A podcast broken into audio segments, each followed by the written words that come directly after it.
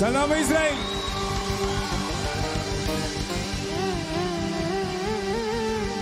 Happy day Jerusalem. I love you. Yali eleli.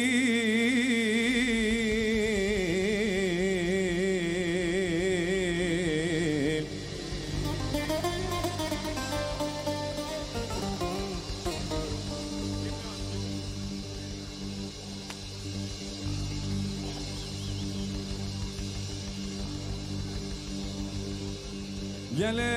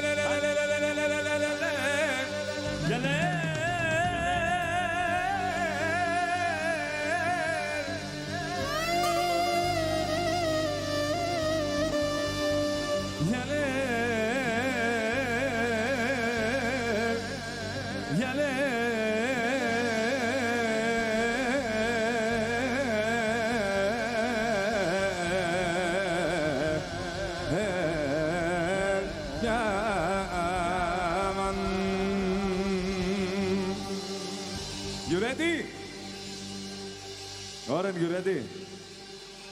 Ready? Πουτάνα, αμνησία, όσα θέλει. Για μια νύχτα, να σε πληρώσω όσο, όσο. Μόνο για μια καλή νύχτα. Πάμε!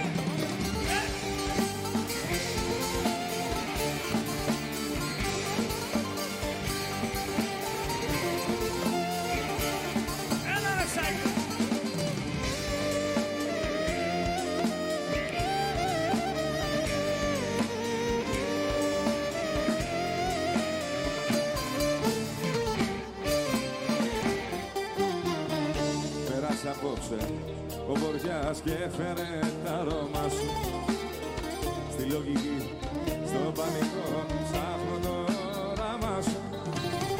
Τώρα οι νύχτες σαν φώτα κυκλώνουν τη ζωή μου. Ένα τέλειο το γιατί ματώνει τη στιγμή.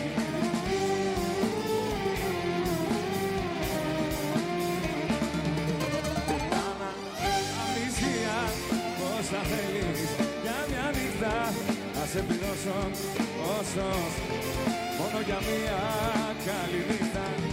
Πουτάνα, αμνησία, όσα θέλεις για μια νύχτα, να σε πληρώσω όσος, όσο, μόνο για μια καλή νύχτα.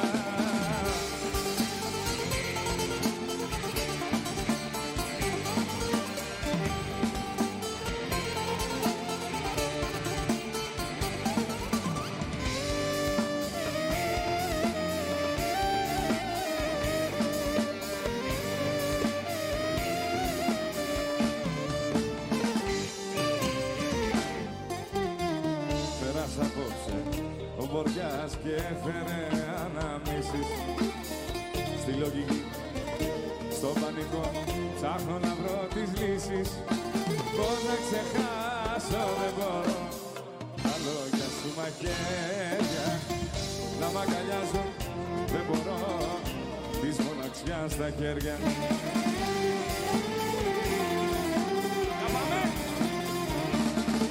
Πουτάνα, αμνησία, όσα θέλεις για μια νύχτα, να σε πληρώσω όσο, όσο, μόνο για μια καλή νύχτα. Πουτάνα, αμνησία, όσα θέλεις για μια νύχτα, να σε πληρώσω άση, άση, μόνο για μια καλή νύχτα.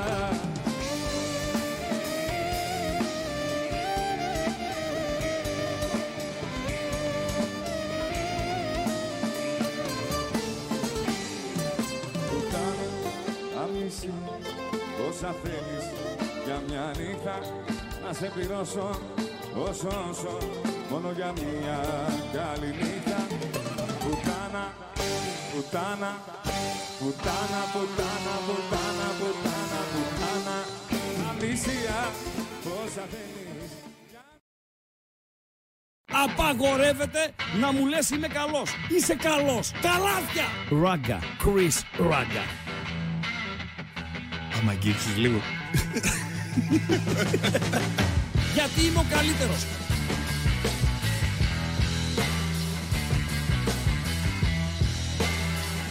Στον επόμενο. Στον επόμενο.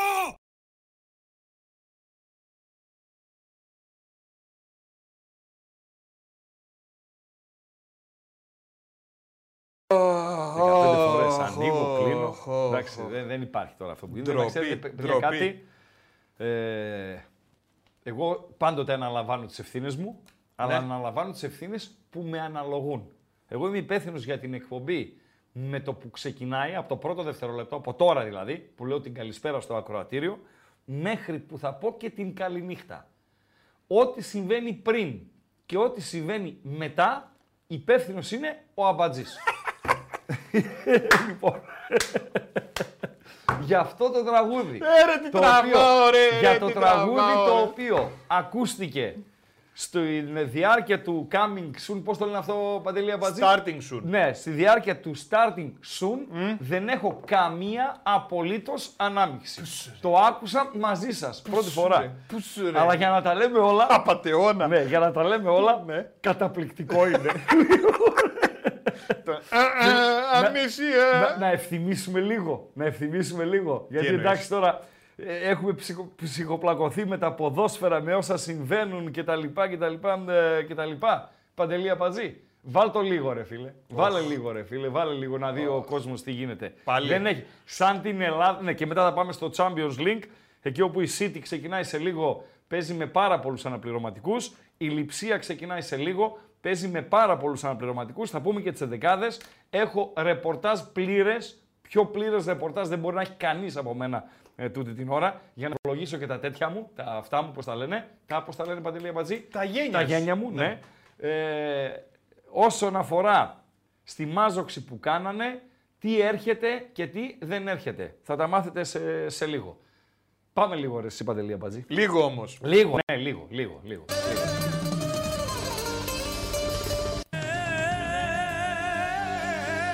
Πάρεις Ευαγγέλου. Δεν ξέρω αν έχεις σχέση με το γιατί τον Ευαγγέλου.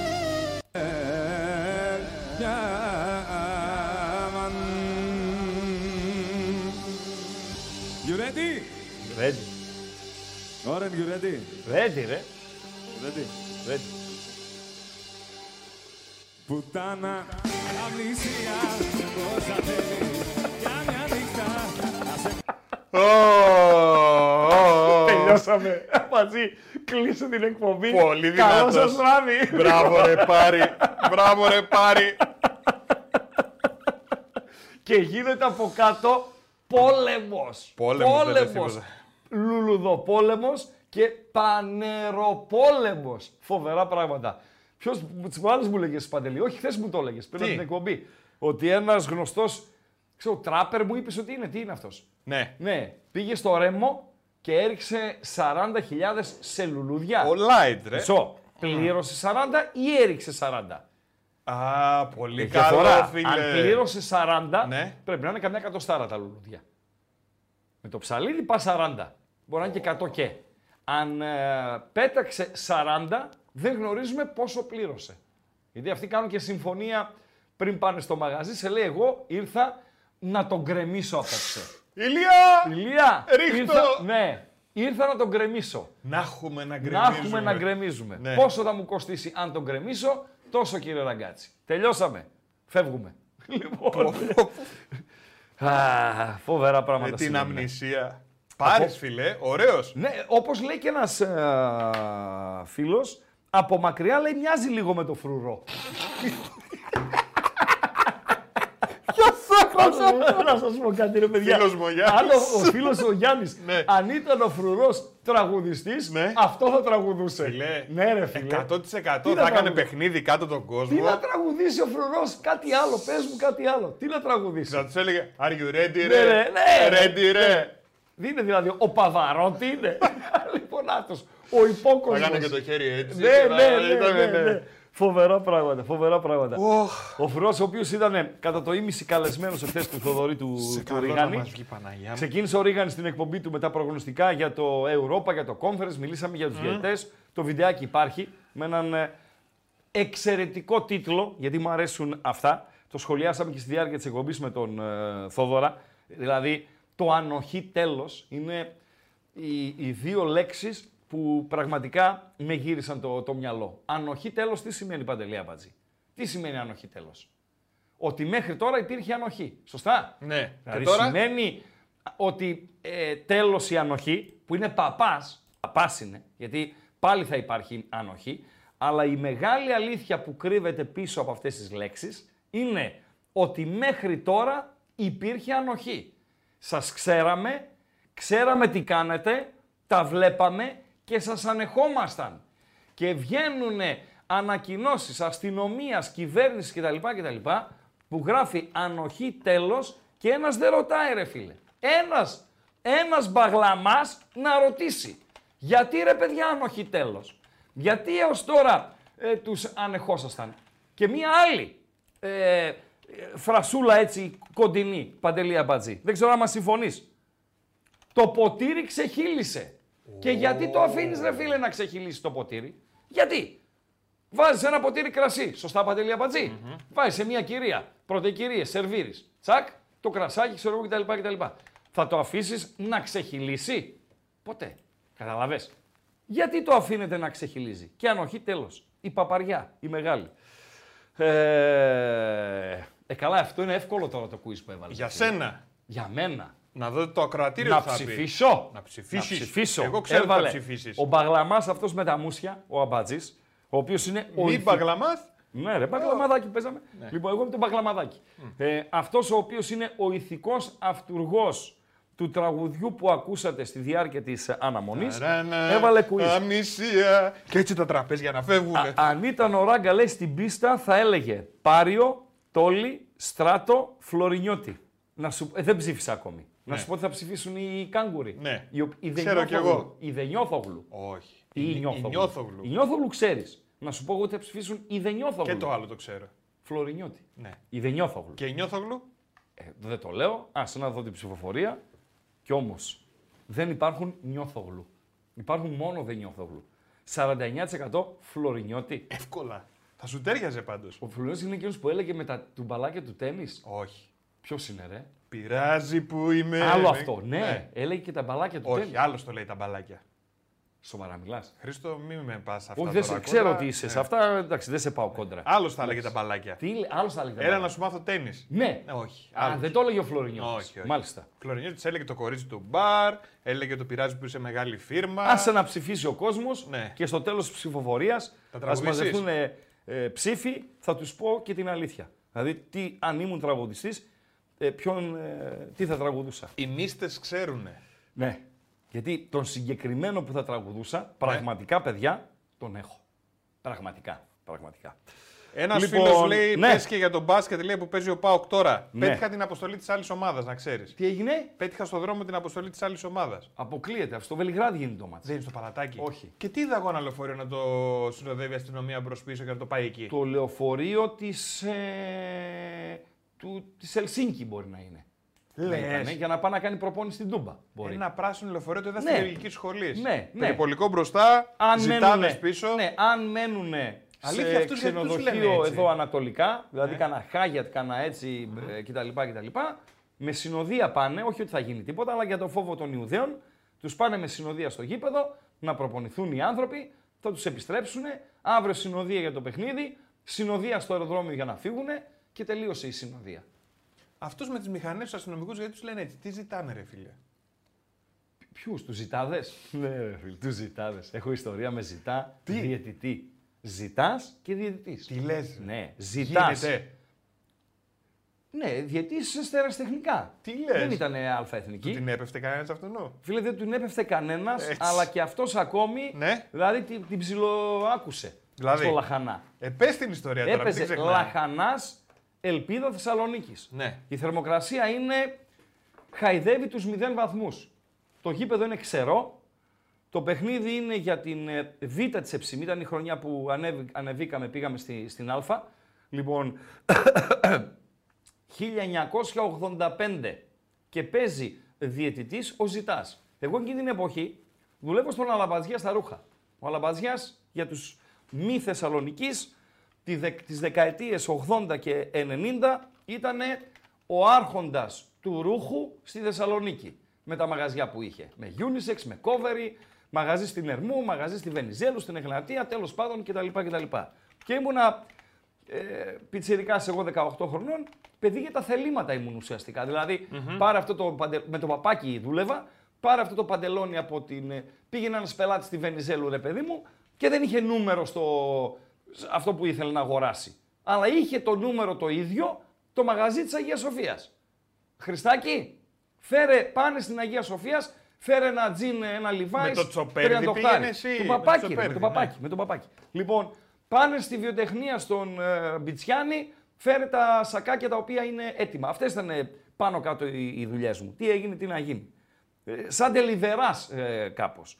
Και αυτοί οι συγκεκριμένοι τότε οι ζητάδες κάνανε έτσι κουσκουσάκι, ψιλοπιάτσα, πίνανε καφέ εκεί στην Ερμού με το Διακάτο. Τους είχε ο Διακάτος τον υπεύθυνος στο μαγάζι. Ο μέτρ της επικοινωνίας και των δημοσίων σχέσεων και τους έκαναν κουσκουσάκι. Και πολλές φορές ήμουν και εγώ εκεί. Και ήταν ένας με μουστάκα, αν θυμάμαι καλά, Παπαβραμίδης πρέπει να λέγονταν, Παντελή Αμπατζή, ο συγκεκριμένος ο Ζητάς. Με μια μουστάκα έτσι, σαν μέχρι κάτω εδώ που πάει, σαν αυτούς που τραγουδάνε κάτι Scorpions και τέτοιοι. Κάτι όχι ρε εσύ, δεν είναι οι Scorpions έτσι. Ένας που έχει ένα μουστάκι. Είπαμε ποιος είναι. Motorhead. Ναι, αλλά πώς τον λένε. Δεν ξέρω. Έλα ρε Χριστό. Πες το. Πάμε παρακάτω. Ναι. Λοιπόν, ο Λέμι. Ποιος ο? Λέμι. Ο Λέμι. Ναι. Σαν το Λέμι λοιπόν έτσι ήταν ο συγκεκριμένος. Μπορεί να κάνω λάθος το επώνυμο, στα άλλα δεν κάνω λάθος. Και παίζουμε στο Λαχανά, αυτοί θέλουν το μάτς. Λοιπόν, την ώρα που η City είναι κοντά στο να σκοράρει, αυτός με τις άσχημες γάμπες, αντί να μπει την μπάλα στα δίχτυα, παίρνει την μπάλα και βγαίνει εκτός περιοχής. Ποιος είναι με τις άσχημες γάμπες? Ο Γκρίλης, αυτός που έχει πιο άσχημες γάμπες από σένα. Λοιπόν, παίζουμε στο Λαχανά. Κερδίζουμε 1-0, γίνεται μία φάση, πάει μπάλα να περάσει από τη γραμμή, τρέχει ο Ράγκα ως απομηχανής θεός και τη δίνω ένα κλότσο πριν περάσει τη γραμμή και τη στέλνω στα χωράφια. Παντελή Αμπατζή. Έπαιζες. Ναι ρε. Και ναι. Τι κάνει ρε το άτομο. Πάει στη σέντρα. Ότι πέρασε τη γραμμή, γιατί αυτό το χωριόλι ξεσηκώθηκε, γκολ είναι, πέρασε η μπάλα τη γραμμή, που χωρίς πλάκα τώρα δεν πέρασε η μπάλα τη γραμμή ποτέ και πάει στη σέντρα. Και πάω στη σέντρα κι εγώ, μόλις καταλαβαίνω τι γίνεται, και το λέω: Τι κάνεις, το λέω. Τι κάνεις, το λέω, ρε. Με λέει: Έλα, ρε, να σηκωθούμε να φύγουμε από εδώ πέρα. Με λέει. Ο Ζητάς, Παντελή Αμπατζή. Και. Ο Ζητάς. Τι ρε, και έληξε το μάτι σοπαλία και σηκωθήκαμε και φύγαμε. Τελειώσαμε. Εκεί σε κάποια φάση έχω πέσει κάτω σε ένα μαρκάρισμα που έκανα. Έπεσε ο αντίπαλος, το παιδί από το χωριό, έπεσα κι εγώ κοντά στα σύρματα. Φιλέ, και σηκώνω το κεφάλι μου, είμαι έτσι, είμαι κάτω τάβλα. Και σηκώνω το κεφάλι μου. Και είναι ένας τύπος στο σύρμα με μία κοτρώνα στα χέρια και με λέει: Θα σε σκοτώσω, ρε Τσογλάνη. Έτσι. Θα σε σκοτώσω, ρε Τσογλάνη. Στο Λαχανά γίναν αυτά. Είναι ένα χωριό, όσοι δεν γνωρίζετε, πηγαίνοντας για τα Σέρας. Εκεί κοντά Δορκάδα κτλ. Και τι κάναν αυτοί, Παντέλο, για να καταλάβεις πού φτάνει το θράσος. Αφού μας κάνανε τραμπούκο εκεί κτλ. Τελευταία αγωνιστική παίζουμε με αυτούς. Εμείς έχουμε βγει πρωταθλητές και παίζουμε με αυτούς. Και έρχονται να μας ζητήσουν το παιχνίδι. Γιατί αδιάφοροι είμαστε εμείς, αυτοί θέλουν νίκη για να σωθούν. Δηλαδή τι λένε. Δώστε μας το μάτς. Έτσι στην ψύχρα. Στον πρόεδρο, όχι σε εμάς. Ναι. Στον πρόεδρο. Πήγαν στο. Παντελή Αμπατζή, πού ζεις, ρε φίλε. Ερασιτεχνικό ποδόσφαιρο. Αυτά γίνονται, είναι καθημερινότητα. Ο Φρουρός έχει κάνει καμιά δεκαριά τέτοια. Σταμάτα, σε επαγγελματικό επίπεδο, όχι στο ερασιτεχνικό. Λοιπόν, και λέει, λένε στον πρόεδρο το μάτς. Μπαίνει ο πρόεδρος μέσα στα αποδυτήρια. Εγώ είμαι πιτσιρίκος τώρα, 18. Τότε έχει τα παιδιά, ο αρχηγός μας, έχει τριαντάριδες στην ομάδα. Εγώ είμαι. Δεν δικαιούμαι να μιλήσω. Ο κύριος Μούγκας. Μα είμαι πιτσιρικάς. Καλά, λοιπόν, Κάθομαι στη γωνίτσα, μπαίνει ο πρόεδρος μέσα, λέει, ο Λαχανάς λέει, μας ζήτησε το μάτς. Τι να κάνουμε, μάγκες? Λοιπόν, με το που λέει ο Λαχανάς μας ζήτησε το μάτς, τι να κάνουμε, μάγκες, σηκώνει το αρχηγός μας, ο Παλίκαρος, ο Λεβέντης, ο Γιώργος ο Μίτσας και λέει, πρόεδρε, πες τους ότι θα φάνε 5. Δεν ξεχνάμε τι έγινε στο πρώτο γύρο. Λοιπόν, έληξε 5-0. Παντελώ. Το φάγαν το τάλιρο. 5-0. Καλά, η διαφορά ήταν τώρα. Εμείς ήμασταν η Κοπεχάγη, ναι, που προκρίθηκε κιόλας στη στιγμή που η Λειψία ανοίγει το σκορ με Σέσκο, Λειψία Young Boys 1-0. Και αυτοί ίντουσαν, τι να σε πω ρε φίλοι, η Τερνάνα, ξέρω, ομάδα γάμα κατηγορία Ιταλίας. Και έληξε 5-0. Αυτά για τη μικρή ιστοριούλα, επειδή ρώτησες για τους ζητάδες. Και μετά τι θέλουμε... Ο οποίος ξεφωνήθηκε την άλλη εβδομάδα εκεί στον καφέ. Το λέω, εσύ δεν τρέπεσαι, ξέρω εγώ κτλ. Α, είχατε τέτοια σχέση. Είχαμε, δεν ήμασταν φίλοι, αλλά τον έβλεπα. Είχαμε καλημέρα κτλ. Εξαιρετικό παιδί. Και γενικότερα εκείνη ήταν. Εγώ τους γούσταρα πολύ αυτούς τους ζητάδες. Γενικότερα, ρε παιδί μου, εντάξει, είναι άνθρωποι οι οποίοι είναι στον κίνδυνο, τους έχω μια έτσι ιδιαίτερη αδυναμία. Αυτά. Έχει βγάλει και ο Χατζηγιάννης τραγούδι για τους ζητάδες. Το ξέρεις, Ο Χατζηγιάννης έχει βγάλει τραγούδι για τους ζητάδες. Ναι. Δεν είμαι φαν του Χατζηγιάννη. Καλώς είναι, εντάξει. Δεν είπαμε ότι κόβουμε. Δεν είναι Πιλάκος. Σε παρακαλώ. Ένας είναι ο Μπίλης, ναι, αλλά. Ναι. Δηλαδή... Έχει ένα τραγούδι ο Χατζηγιάννης που λέει «Τις Κυριακές θα με ζητάς στις εκκλησιές». Δεν σ' άρεσε. Μάλιστα. Να δω το. Εγώ έβλεπα και τον γκολ αν μέτρησε και δεν μέτρησε. Και προσπάθησα τόσο και τραγούδισα κιόλας που δεν. Δηλαδή γάτες και σπάνε τζάμια. «Τις Κυριακές θα με ζητάς στις εκκλησιές». Δεν μέτρησε. Το γκολ της Λειψίας. Και η Αλεξίου είχε ωραίο τραγούδι. Κρίμα, γιατί ο κόσμος έχει ασχοληθεί με το over. Θα το δούμε αναλυτικά το Champions League. Μια βόλτα στα μηνύματα. Και ο πάμε. Γιάννης λέει της Αλεξίου, ζήτα μου ό,τι θέλει. Λοιπόν,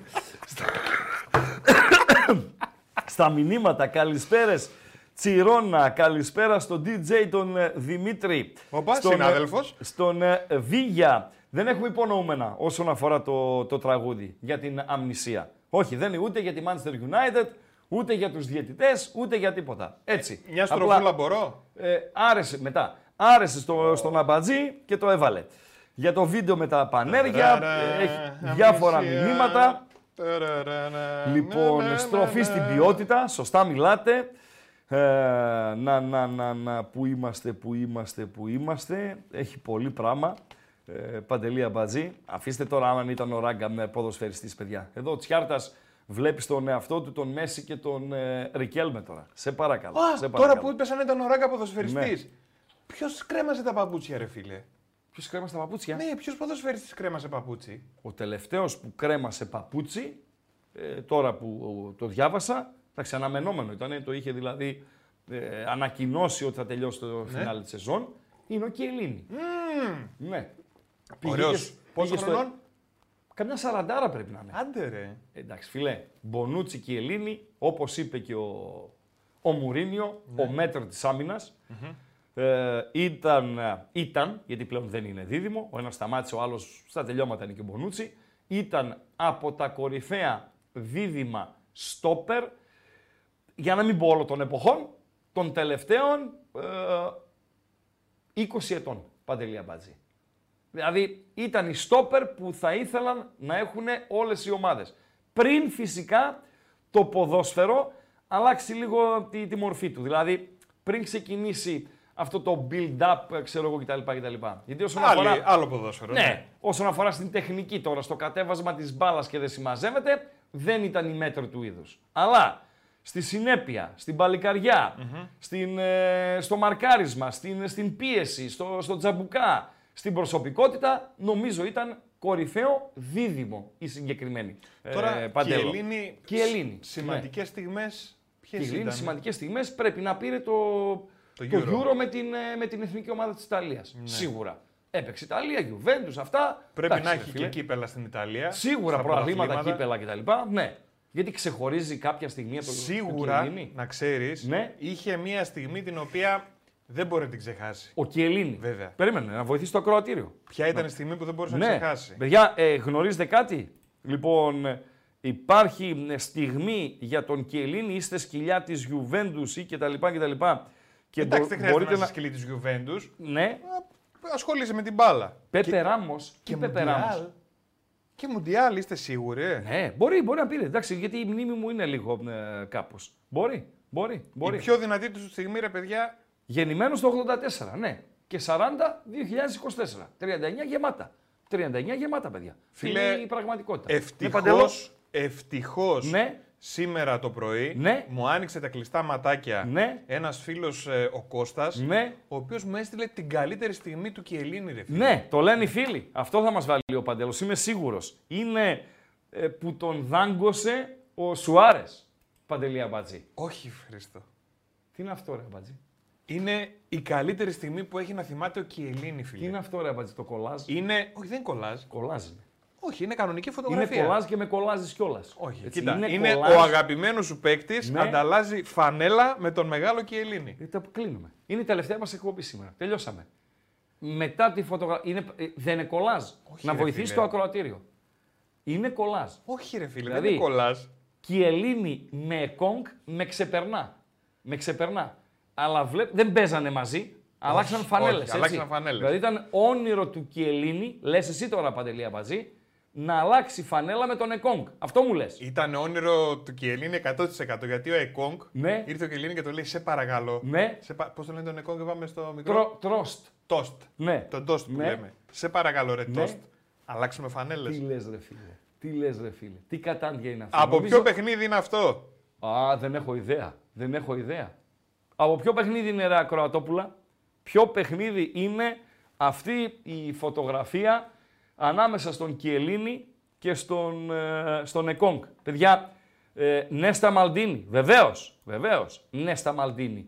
Αλλά έχω την εντύπωση ότι δεν παίξαν τόσο όσο παίξαν οι άλλοι δύο μαζί. Και μην μου λέτε και Καναβάρο, ξέρω εγώ, και στόπερ κορυφαίους. Βεβαίως ο Καναβάρο. Αν και το μπόι του είναι Κούγιας, αλλά ήταν κατσεκαλάδικος. Δηλαδή πηδούσε στο Θεό. Υπάρχουν και στόπερ οι οποίοι δεν πηδάνε εφημερίδα. Αλλά το δίδυμο τατουάζ, αυτό που έμεινε, να με συγχωρείτε, είναι το Κιελίνι Μπονούτσι. Ουντινέζη Γιουβέντους είναι το παιχνίδι. Και στην Ουντινέζη έπαιζε αυτός.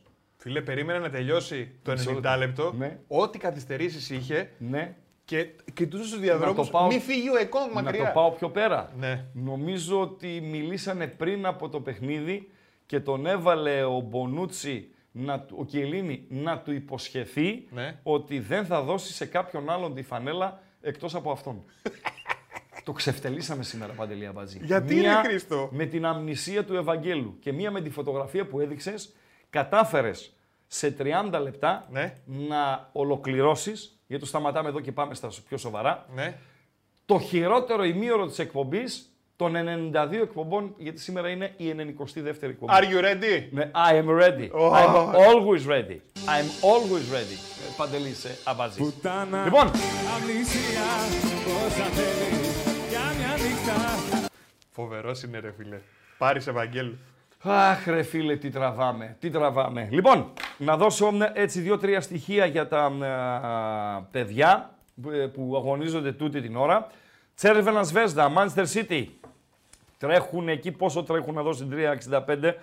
Η B365 μας λέει ότι έχουν τρέξει 13 λεπτά και είμαστε στο 14ο χωρίς σκορ, με τα Εγγλεζάκια να παίζουν με κάποιον Μπομπ στην κορυφή της επίδεσης, κάποιον Χάμιλτον στα δεξιά της επίδεσης και κάτι άλλα πουλιά έχει μέσα. Κάτι Λιούις, κάτι Σέρχιο Γκόμες, κάτι Φίλιπς, να είχαμε να λέγαμε. Μία εντεκάδα εντελώς δευτεράντζας από τον Γκουαρδιόλα. Όπως εντεκάδα με πάρα πολλά νέα πρόσωπα έχει και η Λειψία. Ο καλύτερος παίχτης της Λειψίας, ο Σίμονς, το πουλέν του Βασιλάκου, τον οποίο θα το φιλοξενήσουμε στην διάρκεια της εκπομπής, εκεί κατά τις 9 και 20. Ξεκινά από τον Πάγκο, με Φόρσμπεργκ να είναι μέσα, με τον Σέσκο να είναι μέσα, με Πόλσεν να είναι μέσα. Αυτά για τα δύο μάτς τούτη την ώρα, χωρίς σκορ, 15 λεπτά συμπληρωμένα στην Ανατολική Γερμανία, Λειψία Young Boys 0-0, 14 συμπληρωμένα στο Βελιγράδι, όπου δυστυχώς είχαμε και επεισόδια, Παντελή Αμπατζή, εκτός γηπέδου φυσικά. Οι Σέρβοι την έπεσαν στα Εγγλεζάκια Μπορείτε να ξεκολλήσετε λίγο από εκόνκ, από Ευαγγέλου, από αμνησίες κτλ. Και να μας πείτε, γίνει και κάτι στην Αγγλία και τους περιμένανε οι Σέρβοι τους Εγγλέζους και έγινε το τζουμπρούτζου. Κάνανε οι Σέρβοι επεισόδια στο Βελιγράδι και φάγανε πέσιμο από τα Σερβάκια. Παρακαλώ πάρα πολύ ενημέρωση. Παντελή Αμπατζή. Μεταξύ, λέει ένας φίλος, εκπληκτική χαζομαρίτσα, και το λέω πολύ μπέσα. Πάντα είναι. Όχι. Εκπληκτική. Ήταν να είχαμε να λέγαμε. Γιατί? Εκπληκτική είναι η σημερινή. Πώς ανάβουν οι ηλεκτρολόγοι τα δέντρα τα χριστουγεννιάτικα. Όχι, ρε, αυτό με την αυτή που δεν χάνει δίκη. Η μαθηματική. Ρε φίλε, εννοείται. Ναι, με την ευρυδίκη. Ναι. Να είχαμε να λέγαμε. Το σημερινό, ναι. Η σημερινή χαζομαρίτσα είναι να την πάρεις και να την πεις στην παρέα σου. Να κάνεις χουλιάμα με την παρέα σου. Όλες είναι για την παρέα, όχι, ρε φίλε. Όχι. Είναι αυτού του επίπεδου. Είναι πάρα πολύ καλή. Δώσε, Παντελή Αμπατζή, κλειδιά και δεν συμμαζεύεται. Να πάμε, έχουμε 35 θέματα. Έχω ρεπορτάζ για διαιτητές. Έχω ρεπορτάζ για Καρυπίδη, ο οποίος, αυτό που σας είπα εχθές, έχει πολλές πιθανότητες να συμβεί. Δηλαδή, ο ισχυρός άντρας του Άρη Θεσσαλονίκης να είναι ο επόμενος πρόεδρος της Λίγκας. Έχει πολλές πιθανότητες. Γιατί μίλησα με τον υπόκοσμο και μου είπε όλο το σκηνικό και διαπίστωσα ότι έχει πολλές πιθανότητες. Καταρχήν, θέλει ο ίδιος. Θέλει, βεβαίως. Αν δεν θέλει ο ίδιος, τελειώσαμε. Λέει Πιάτσα, από τα βάθη του υποκόσμου είναι η ενημέρωση, ναι, ότι ΑΕΚ, Παναθηναϊκός και ΠΑΟΚ συμφώνησαν στο πρόσωπο Καρυπίδης και του το πρότειναν. Και το γούσταρε. Τη γούσταρε την πρόταση ο Καρυπίδης. Και την δέχτηκε. Τώρα, αν θα γίνει πράξη, αν όντως θα είναι ο Κάρι πρόεδρος Super League, γιατί μπορεί να καθυστερήσει και κάνα 2 εβδομάδες αυτό το θέμα, ή αλλάξει κάτι στην πορεία, εγώ δεν μπορώ να το γνωρίζω. Παντέλο. Τι θες, κλειδιά? Κλειδιά, αντικλείδια. Πόσα like θέλεις για τη χαζομαρίτσα? Ναι, είναι 500 like θέλω. Αμάρε Χριστό. Ναι, θέλω 500 like. Θέλω 500 like. Η χαζομαρίτσα η συγκεκριμένη είναι εξαιρετική. Δεν ξεπουλάω. Είναι χαζομαρίτσα Κωνσταντέλιας. Ναι. Τόσο καλή. Ναι. Ναι. Να ξεπουλήσω Κωνσταντέλια. Όχι. Είναι ο Κωνσταντέλιας, ρε φίλε, λιμό. Όχι. Το προϊόν μου είναι. Το καλύτερό μου προϊόν. 500 like. Παντελή Αμπατζή. Λοιπόν, παιδιά, οπωσδήποτε θέλουμε like, γιατί το κλειδί είναι το YouTube. Βεβαίως. Like για τη χαζομαρίτσα, like για να πουσάρουμε και το βίντεο όμως. Έτσι. Τα θέλουμε δηλαδή. Έτσι. Και όσοι δεν έχετε κάνει εγγραφή, όσοι δεν έχετε κάνει subscribe, που λένε και στο χωριό μου, οπωσδήποτε εγγραφή και πατάμε και κουδουνάκι, για να έρχονται ειδοποιήσεις και να λένε ξεκινάει live στο κανάλι των Πεταράδων. Μπήκε καινούριο βίντεο στο κανάλι των Πεταράδων. Δεν χάνετε τίποτα. Έχουμε στην περιγραφή του βιντεακίου το link για το Spotify, για να μπαίνετε να ακούτε τις εκπομπές. Και φυσικά έχουμε και το chat μας που τα λέμε και μιλάμε μέσα από το YouTube. Και τρέχει και ένα καλοπάκι, το οποίο νομίζω πατά ένα τερματισμό αυτή τη στιγμή, γιατί δεν χρειάζεται άλλο. Αν ήταν ο Ράγκας στην πίστα, όπως είναι ο Πάρης που ακούσαμε, ναι, τι θα έλεγε? Ο κόσμος, ναι, σε έχει πιο πολύ για Φλωρινιώτη. Ναι. 37%. Ναι, λάθος κάνει. Τον, ναι, οποίο Φλωρινιώτη, ναι, μας άφησε. Ναι. Έχει φύγει από τη ζωή ο Φλωρινιώτης. Μάλιστα. Τον έχω δει από κοντά, είχα την τύχη. Ναι. Και ήταν καταπληκτικό showman. Ναι, ναι. Καταπληκτικός showman. Ναι, ναι, ναι, ναι. Καταπληκτικός. Ναι. Να σου πω κάτι. Φοιτητής ήμουνα, φίλε, δηλαδή. Ήταν απίστευτος πάνω στην πίστα. Είναι 2 οι κατηγορίες. Ναι. Είναι ο τραγουδιστής, τον οποίο τον ακούς στο ραδιόφωνο, στο ξέρω εγώ κτλ. Οκ, ακούς ένα δίσκο, μια κασέτα που είχαμε παλιά εμείς κασέτες. Τώρα πλέον τα σιντιά και δεν συμμαζεύεται. Και είναι και στην πίστα. Κάποιοι στην πίστα μπορεί να μην το έχουν, ρε παιδί μου. Όχι, έτσι. Το είχε πολύ. Ναι. Κάποιοι να είναι διαφορετική η κατάσταση. Παρακαλώ. Ένα 25% πρέπει, ναι, να είναι από τους μίστες που γνωρίζουν, ναι, και δίνουν 25%, ναι, στον Τόλι. Στον Τόλι. Έτσι, έτσι. Τον έχω τον Τόλι. Παιδιά, τον έχει τον Τόλι, να ξέρετε. Τον έχω. Όπως η City έχει τον Ερυθρό Αστέρα. Καθώς η City σκοράρει. Ένα μαυράκι το έβαλε το γκολ. Πρέπει, έχεις σκόρερ City. Παντελή Αμπατζή. Θα έχω σε δευτερόλεπτα. Ποιο είναι αυτό το μαυράκι, μήπως είναι ο Χάμιλτον, γιατί πρώτη φορά το βλέπω αυτό το μαυράκι και πρώτη φορά βλέπω το Χάμιλτον στην ενδεκάδα της Manchester City. Ποιος Χάμιλτον, ρε φίλε, που οδηγάει στη Φόρμουλα. Όχι, ρε φίλε, ναι, μόνο αυτό το Χάμιλτον ήξερα. Και τώρα Χάμιλτον, για να δω. Χάμιλτον. Ναι, ο Χάμιλτον. Το 19. Ναι, ναι, ναι. Λοιπόν, ο Χάμιλτον, λοιπόν, ο πιτσιρικάς, ένας ακόμη πιτσιρικάς, τον οποίο εμπιστεύεται ο Γκουαρδιόλα.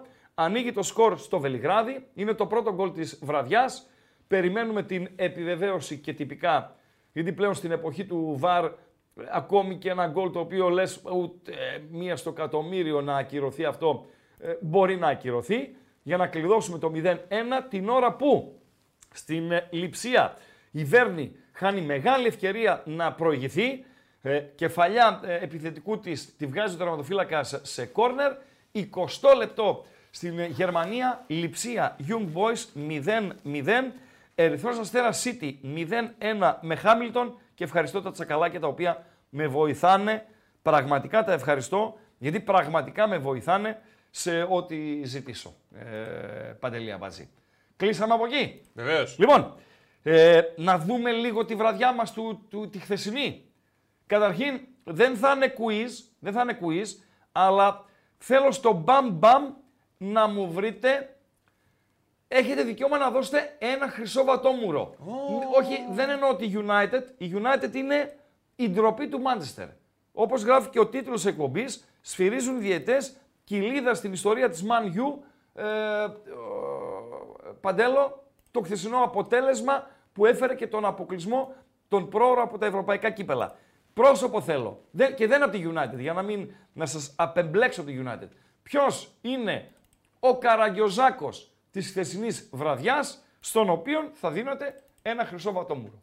Πηγαίνετε στη βατομουριά, ανεβαίνετε, κόβετε το χρυσό βατόμουρο και το δίνετε σε ποιον. Ποιος είναι ο Καραγκιοζάκος της χθεσινής βραδιάς.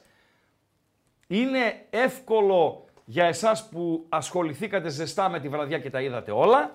Είναι δύσκολο για εσάς οι οποίοι ασχοληθήκατε επιφανειακά, ή όπως το λέτε εσείς οι μορφωμένοι, επιδερμικά με την χθεσινή βραδιά. Παντελία Μπάζη. Με τρελαίνεις. Τι σε κάνω. Με τρελαίνεις. Τι να κάνω, ρε φίλε, το έχω. Επαγγελματία είσαι πάντως, το κινητό ούτε μια ματιά δεν το έχει στηρίξει. Τώρα μου λέει ένας φίλος. Ναι. Τώρα λέει που σταμάτησαν οι διαιτές την αποχή, ναι, ξεκίνα τη δικιά σου. Από τα προγνωστικά. Άμπαλε. Είναι το μήνυμα φίλου. Δίκιο έχει. Σοβαρά μιλάς. Φίλε, δεν σημαδεύω ελέφαντα. Δηλαδή, εχθές χάνω, okay, δεν βγήκε το PSV Arsenal, είναι και μια επιλογή ρίσκου, 3 φράγκα, 3,5, ξέρω εγώ, ήταν διάδα με τη Λάνς που βγήκε, το παλέψαμε και 2 δοκάρια είχε η PSV και δεν μετανιώνω και για την επιλογή μου, ήταν σωστή επιλογή. Δηλαδή, δεν γίνεται να χάνετε το τέμι ΑΙ το over στο Νάπολι Μπράγκα, ρε φίλε. Δεν γίνεται, ρε φίλε. 2-0 στο ημίωρο. 2 δοκάρια. Βγάζει ο, ο Μέρτε, τον τερματοφύλακα της Νάπολη. Βγάζει ο άλλος. Κβαρατσχέλια για τα σκυλιά. Αυτά που έβαζε για πλάκα πέρσι, φέτος δεν μπορεί να βάλει τίποτα. Είναι σαν το Ράγκα των τελευταίων 2 εβδομάδων στο στοίχημα. Πραγματικά αγνώριστος ο Κβαρατσχέλια. Τι να κάνουμε. Συμβαίνουν αυτά. Ο Σέρχιο Ράμος, λέτε. Ο Σέρχιο Ράμος. Γιατί έχασε το πέναλτι, αλλά πανέγκα το βάρεσε μετά. Θέλει μαγιά, χαμένο πέναλτι. Και όταν σου δίνεται η δεύτερη ευκαιρία να το εκτελέσεις, να το σουτάρισε, αλλά πανέγκα. Θέλει πολύ μεγάλη μαγιά. Δεν συμφωνώ. Ράφα Σίλβα, λέει ένας φίλος. Έχασε σίγουρα γκολ. Σωστά μιλάς. Ο προπονητής Ζάλτσμπουργκ, λέει, που χάνει το Europa League στο 92. Λέει στο Λαχανάν υπήρχε βαρ, από πού θα έφευγε ο Ζητάς. Παιδιά, ο Ζητάς μέτρησε γκολ το οποίο δεν πέρασε η μπάλα τη γραμμή ποτέ. Αν υπήρχε βαρ θα αναγκάζονταν να το ακυρώσει και θα ήμασταν ακόμη εκεί. Ή στο Λαχανά θα ήμασταν ή δίπλα στη Δορκάδα. Και πήγαινε εσύ μετά και κάθε φορά που θα μπαινε στα αμάξι σου θα μου πες κλείσει μπροστά, θα σε σταματούσαν όλη την ώρα για τσεκάπ. Φίλος μου Ζητάς. Λοιπόν, Δεν είναι ο Ράμος, δε φίλε, ο μεγαλύτερος αμυντικός όλων των εποχών. Αλλά σεβαστή άποψη. Γιατί από ένα σημείο και μετά, όσον αφορά στο επίπεδο, λοιπόν, οι διαφορές είναι ελάχιστες. Ο Ράμος, ο Φαντάικ, ο οποίος είναι ένας εξαιρετικός αμυντικός, φυσικά έχει χρόνια ακόμη να παίξει μπροστά του. Ο Νέστα, ο Μαλντίνι, ο Καναβάρο, ο Μπονούτσι με τον Κιελίνι. Έχει πολύ πράγμα. Ο Κιελίνι με τον Εκόνγκ. Τώρα χάθηκαν τα στόπερ. Η Bet365, η οποία τούτη την ώρα έχει τη λειψία στο 1.44 και στο 0-0 με τους Young Boys μετά από 26 λεπτά. Ερυθρός Αστέρας City 0-1. Η City στο 1.30. Η City με τους πολλούς αναπληρωματικούς και με τον γκολ του πιτσιρικά του Χάμιλτον. Ο Ερυθρός Αστέρας, όσοι ενδιαφέρεστε και όσοι πιστεύετε ότι μπορεί να το γυρίσει το παιχνίδι, με τα δεύτερα της City, στα 10 φράγκα, η Bet365, που όπως λέει και η πιάτσα, που δεν κάνει λάθος η πιάτσα, έχει το καλύτερο live στις... Στην Bet365 κάνουμε τα πάντα διαφορετικά. Συμπεριλαμβανομένων εκατοντάδων επιλογών με ενίσχυση κερδών σε επιλεγμένα παιχνίδια και μεγάλες αποδόσεις με σούπερ ενίσχυση. Μπορείτε να ρίξετε μια ματιά στις ενισχύσεις που σας προσφέρουμε και να δείτε γιατί. Με την Bet365 τίποτα δεν είναι συνηθισμένο. Φίλοι ρωτάνε για τον νέο προπονητή του Όφη. Μου αρέσει, παιδιά. Ο Πέπε Μελ. Μου αρέσει. Είναι... Δεν είναι ο αγαπημένος μου, δηλαδή να σκίζω τα ρούχα μου, αλλά είναι ένας καλός προπονητής. Φυσικά περάσαν τα χρόνια, έτσι. Δεν είναι τώρα στο πρώτο ράφι και πώς θα μπορούσε ο Όφη να πάρει Ισπανό από το πρώτο ράφι. Δηλαδή πρώτο ράφι με Γκουαρδιόλες, Αρτέτες κτλ. Ο Βαλβέρδε είναι πρωτοδεύτερο ράφι. Ουνάι Έμερι κάπου εκεί, δηλαδή αυτά είναι ονόματα απλησίαστα. Αλλά από το τρίτο ράφι με προπονητών, εκεί όπου βρίσκεται ο Πέπε Μελ, νομίζω ότι είναι μια καλή επιλογή. Γενικότερα τους πάω, τους Ισπανούς προπονητές, και όχι επειδή χρόνια ασχολούμαι με το στοίχημα και την Ισπανία, αλλά θεωρώ ότι το γνωρίζουν το ποδόσφαιρο. Και επίσης κάτι που είναι σημαντικό, την ώρα που ο Ερυθρός Αστέρας φέρνει το μάτς στα ίσα. Ναι, λοιπόν, να δούμε λίγο τη φάση. Εδώ, Ερυθρός Αστέρας, την κόβει την μπάλα ο 2, out. Όχι, out. Συγγνώμη, νόμιζα ότι είχαμε ισοφάριση για τον Ερυθρό Αστέρα, λάθος. 0-1 παραμένει, αλλά μεγάλη φάση για τους Σέρβους να φέρουν το μάτς στα ίσα. Και κάτι το οποίο είναι σημαντικό, παιδιά, είναι η φιλοσοφία ενός προπονητή. Γιατί πολλές φορές λέμε ότι αυτός ο προπονητής είναι καλός, αλλά δεν ταιριάζει στη φιλοσοφία της ομάδας. Δηλαδή, να πω ένα παράδειγμα. Δεν γίνεται ο Μουρίνιο να είναι προπονητής Ρεάλ. Δεν γίνεται ο Μουρίνιο να είναι προπονητής της Manchester United. Ο Μουρίνιο μπορεί να είναι στην Ίντερ, μπορεί να είναι στη Λάτσιο, μπορεί να είναι στην Ατλέτικο Μαδρίτης, μπορεί να είναι στην Chelsea. Δεν μπορεί να είναι στη United.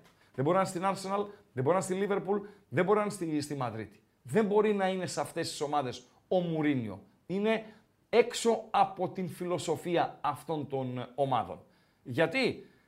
Γιατί είναι ένας προπονητής που η επίθεση δεν είναι το δυνατό του σημείο. Οκ, αλλά είναι προπονητάρα. Αναμφισβήτητο.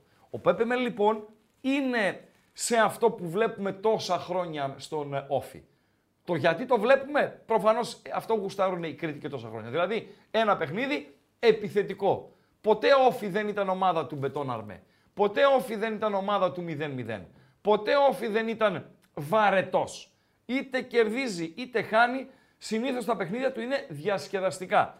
Προσπαθεί να παίξει μπαλίτσα, προσπαθεί να παίξει επίθεση. Αυτής της φιλοσοφίας είναι ο Πέπε Μελ. Νομίζω ότι θα κάνει δουλίτσα. Πρέπει να τον βοηθήσουν φυσικά να ενισχυθεί η ομάδα, αλλά αν με ρωτούσαν από την Κρήτη, δεν θα ήμουν αρνητικός στο να έρθει ο Πέπε Μελ στην ομάδα. Παντελία Μπατζή. Κουίζ, μάλλον γκάλοπ νούμερο 2. Περιλαμβάνει τι, Παντελία Μπατζή? Το γκάλοπ νούμερο 2 είναι για το που θα ήθελατε να είστε σήμερα. Μάλιστα. Ντόρτμουντ, βεβαίως. Μεγάλο μάτς. Μπορούσε του Ντόρτμουντ που όλοι την έχουν τελειωμένη, ή αν θέλετε σχεδόν όλοι, εγώ διαφωνώ, παρί του Σενζερμέν. Ναι, Παντελία Μπατζή. Στο Νιούκασλ. Α, Ντόρτμουντ. Πριν φύγεις από το Ντόρτμουντ, Παντέλο, μπορούμε να ακούσουμε λίγο τον Τόνι Κρος. Θα τον ακούσουμε μερικά δευτερόλεπτα. έδωσε μια ωραιοτάτη συνέντευξη, αυτές οι μίνι συνέντευξεις, δηλαδή το ερώτηση-απάντηση σε δευτερόλεπτα για πράγματα τα οποία δεν είναι της επικαιρότητας. Είναι μια μίνι ανάκριση τις δύο πρώτες ερωτοαπαντήσεις. Θα σας βοηθήσω φυσικά και στη μετάφραση. Ναι. Γιατί αναφέρθηκε και η Dortmund τώρα και είναι και στο γκαλοπάκι η Dortmund. Παρακαλώ. Te vamos a hacer una ronda de preguntas rápidas, ¿vale? Entonces va a ser esto muy muy rápido. Tus cosas, ¿no? Vale, vamos a ver. Το λέει, θα πάμε σε ένα preguntas rápidas. Pregunta είναι η ερώτηση, με τις γρήγορες ερωτήσεις, ναι. La primera pregunta es el mejor jugador con el que has jugado. Όπα, η πρώτη ερώτηση είναι ο καλύτερος ποδοσφαιριστής με τον οποίο έχεις αγωνιστεί. Τώρα από τη σκιά δεν καταλαβαίνεις πίσω τι θα πει. Έχεις βγάλει μια σκιά. Φυσικά τώρα τη βλέπω. Δεν φαίνεται. Μπαμ, τώρα δεν τη βλέπω, φίλε. Μα το υπάρχει άνθρωπος Παντελό. Που δεν αναγνωρίζει αυτή τη σκιά. Μπορεί να είσαι άμπαλος, μπορεί να είσαι αγιογράφητος, μπορεί να μην εμπνέεις καμία εμπιστοσύνη, μπορεί να είσαι μονοψήφιος, αλλά φίλε, σε αυτά τα τεχνολογικά και τα έτσι και τα ξέρω εγώ, φίλε είσαι top. Φίλε, είσαι top. Τώρα εγώ αυτά τα παίρνω για καλά λόγια. Βεβαίως. Κοπλιμέντο είναι. Κοπλιμέντο είναι γιατί αναδεικνύω τα προτερήματά σου. Βέβαια. Που είναι λίγα, αλλά πρέπει να τα αναδεικνύουμε. Καλά, θα μπορούσες τα προηγούμενα να τα αποφύγεις που είπες, ρε παιδί. Μπορεί το ένα, μπορεί το άλλο. Εντάξει, τα αποφεύγω τα προηγούμενα. Λοιπόν, τη σκιά τώρα την είδα. Τι λες, ρε φίλε. Για προχώρα λίγο. Βεβαίως. Un estadio en el que jugar como visitante. Οκ. Ένα γήπεδο λέει στο οποίο. Αγωνίστηκες ως φιλοξενούμενος, για μήπως έχει και περισσότερα για την ερώτηση την αναλύει. Οκ, ένα γήπεδο λέει στο οποίο γούσταρες να πηγαίνεις να παίζεις ως αντίπαλος.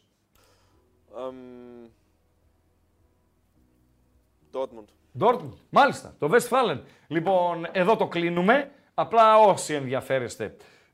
Στο τέλος όταν τον ρώτησε ποιος είναι ο αγαπημένος σου συμπαίκτης, άλλο ο καλύτερος συμπαίκτης και άλλο ο αγαπημένος σου συμπαίκτης. Ξέρετε, οι ποδοσφαιριστές δένονται και με κάποιους άνθρωπους, έτσι. Μοιράζονται το ίδιο δωμάτιο, στις αποστολές, μπορεί να γίνουν και οικογενειακοί φίλοι κτλ. Δηλαδή, ο Μέση με τον Σουάρες είναι κόλος και βρακή. Είναι κολυτάρια. Ο Μέση έχει εξαιρετική σχέση με τον Αγουέρο. Είπε λοιπόν ο Κρος ότι ο αγαπημένος του συμπαίκτης ήταν ο Κλόζε.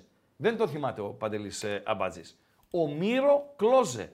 Ένας ποδοσφαιριστής που μέχρι να σταματήσει το ποδόσφαιρο και για καμιά δεκαετία ήτανε top Παντελή Αμπάτζη. Ήτανε. Έριχνε την μπάλα στο πλεχτό. Το οποίο είναι και το σημαντικότερο για τον επιθετικό, για το 9. Τι άλλο έχει τον Γκάλο Παντελή Αμπάτζη? Ήμασταν που, Newcastle, έτσι. Dortmund. Α, ακόμα. Ναι, ωραία. Ναι. 38%. Newcastle. Που πάνε μαζί. Dortmund, συμφωνώ Newcastle, με το ακροατήριο. Μαδρίτη. Ατλέτικο Λάτσιο. 18%. Ανβέρσα, η οποία είναι πολύ καλή. Πήγε φίλος μου, έκανε ένα tour, ένας Καριόλης. Πήγε Χάγη, Ανβέρσα, Μπρίζ, Γάνδη κτλ. Τι έχασε η City, ρε φίλε. Τι έχασε, βρε αγοράκι μου γλυκό. Τι έχασε, βρε αγοράκι μου άμπαλο. Τι έχω. Offside θα το διέτσι, αλλά δεν το ήξερε. Ο άλλος ότι είναι offside. Τι έχασε, ρε ούφο. Τέλος πάντων. 0-1 το Cervena Zvezda City παραμένει μετά από 34 λεπτά. Να δω χρονικό σημείο B365. 34 και στη Λειψία. Λειψία Young Boys 0-0. Τι έλεγα Παντελή Αμπατζή. Ακόμα με για την Ανβέρσα. Η οποία έχει να δώσει. Ναι. Η Ανβέρσα, έτσι. Ως πόλη και το λιμάνι κτλ. Έχει να δώσει. Και από αυτές που γύρισε εκεί στην περιοχή Μπρίζ και δεν συμμαζεύεται, πέρα από τον Μπρίζ είναι καταπληκτικό, η χειρότερη μου λέει πόλη είναι η Γάνδη, Παντελή Αμπατζή. Η Γάνδη. Ναι. Φίλη μου η Γάνδη. Η Γκέντ, όχι η Γκέντ, η Γκέντ, η Γάνδη. Έτσι. Ωραία. Λοιπόν, τι άλλο έχουμε ο Παντελό. Όσο τη βλέπω είναι φωτογραφιάρα ρε φίλε. Για πες. Είναι φωτογραφιάρα, ό,τι και να λες. Είναι φωτογραφιάρα, ρε φίλε. Παντελή Αμπατζή. Έχει χαμόγελο και ο ένας και ο άλλος. Ναι.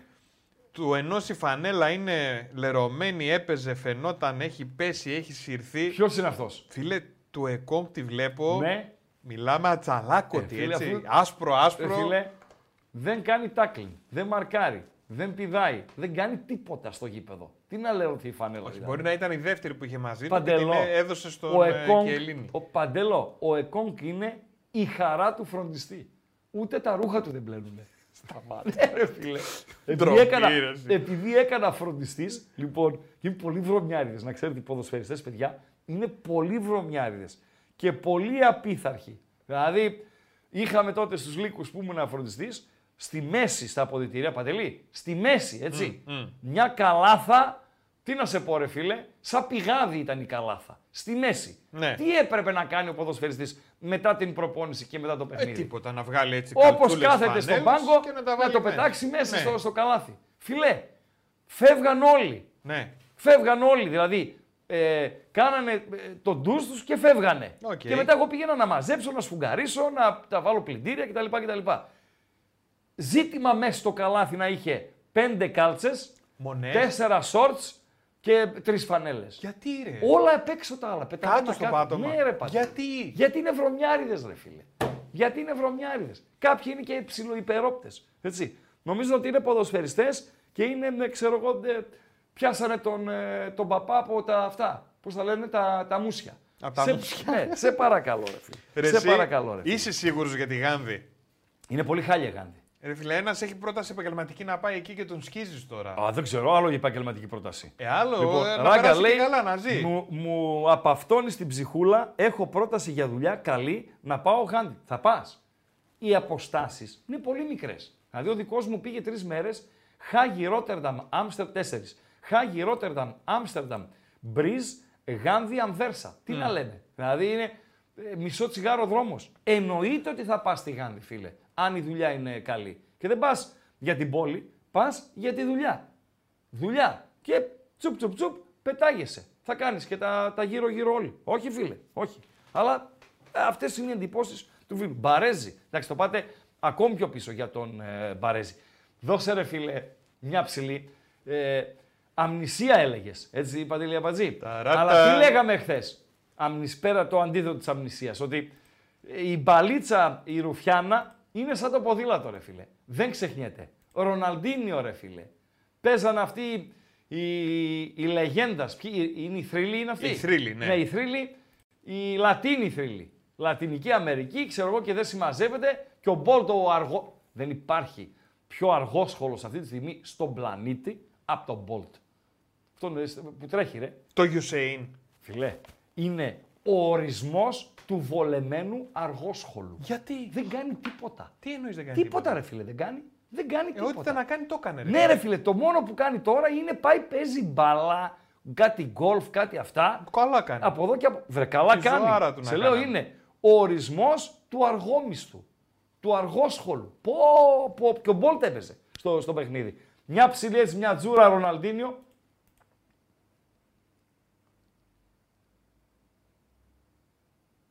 Έλα ρε φίλε. Έλα ρε φίλε.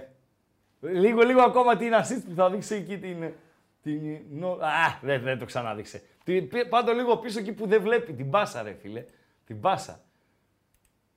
Πιο πίσω ρε ούφο. Ναι εδώ. Εδώ πιο πίσω. Εδώ ναι. Ναι ρε φίλε. Και το χαμόγελο στα χείλη έτσι.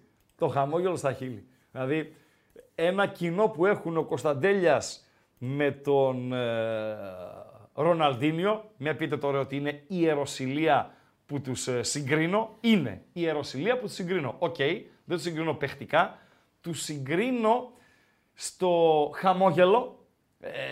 Σπάνια βλέπαμε τον Ροναλντίνιο θυμωμένο, εκνευρισμένο, να κάνει μανούρες, ξέρω εγώ. Σπάνια, έτσι, δεν είπα ποτέ. Σπάνια. Δηλαδή, ήταν ο ποδοσφαιριστής, ο ορισμός του... Διασκεδάζω, ευχαριστιέμαι το παιχνίδι. Αυτό που είπε ο Κωνσταντέλιας στην βράβευσή του από τον ΨΑΠ και κάλεσε τα νέα παιδιά να διασκεδάζουν, να ευχαριστιούνται το παιχνίδι. Δεν είπε κάτι όμως ο Κωνσταντέλιας, Παντελή Αμπατζή. Το οποίο θα μπορούσε να το πει ο Παντελής ή ο Ραγκάτσης για τους γονείς. Παίζουν ρόλο εδώ οι γονείς.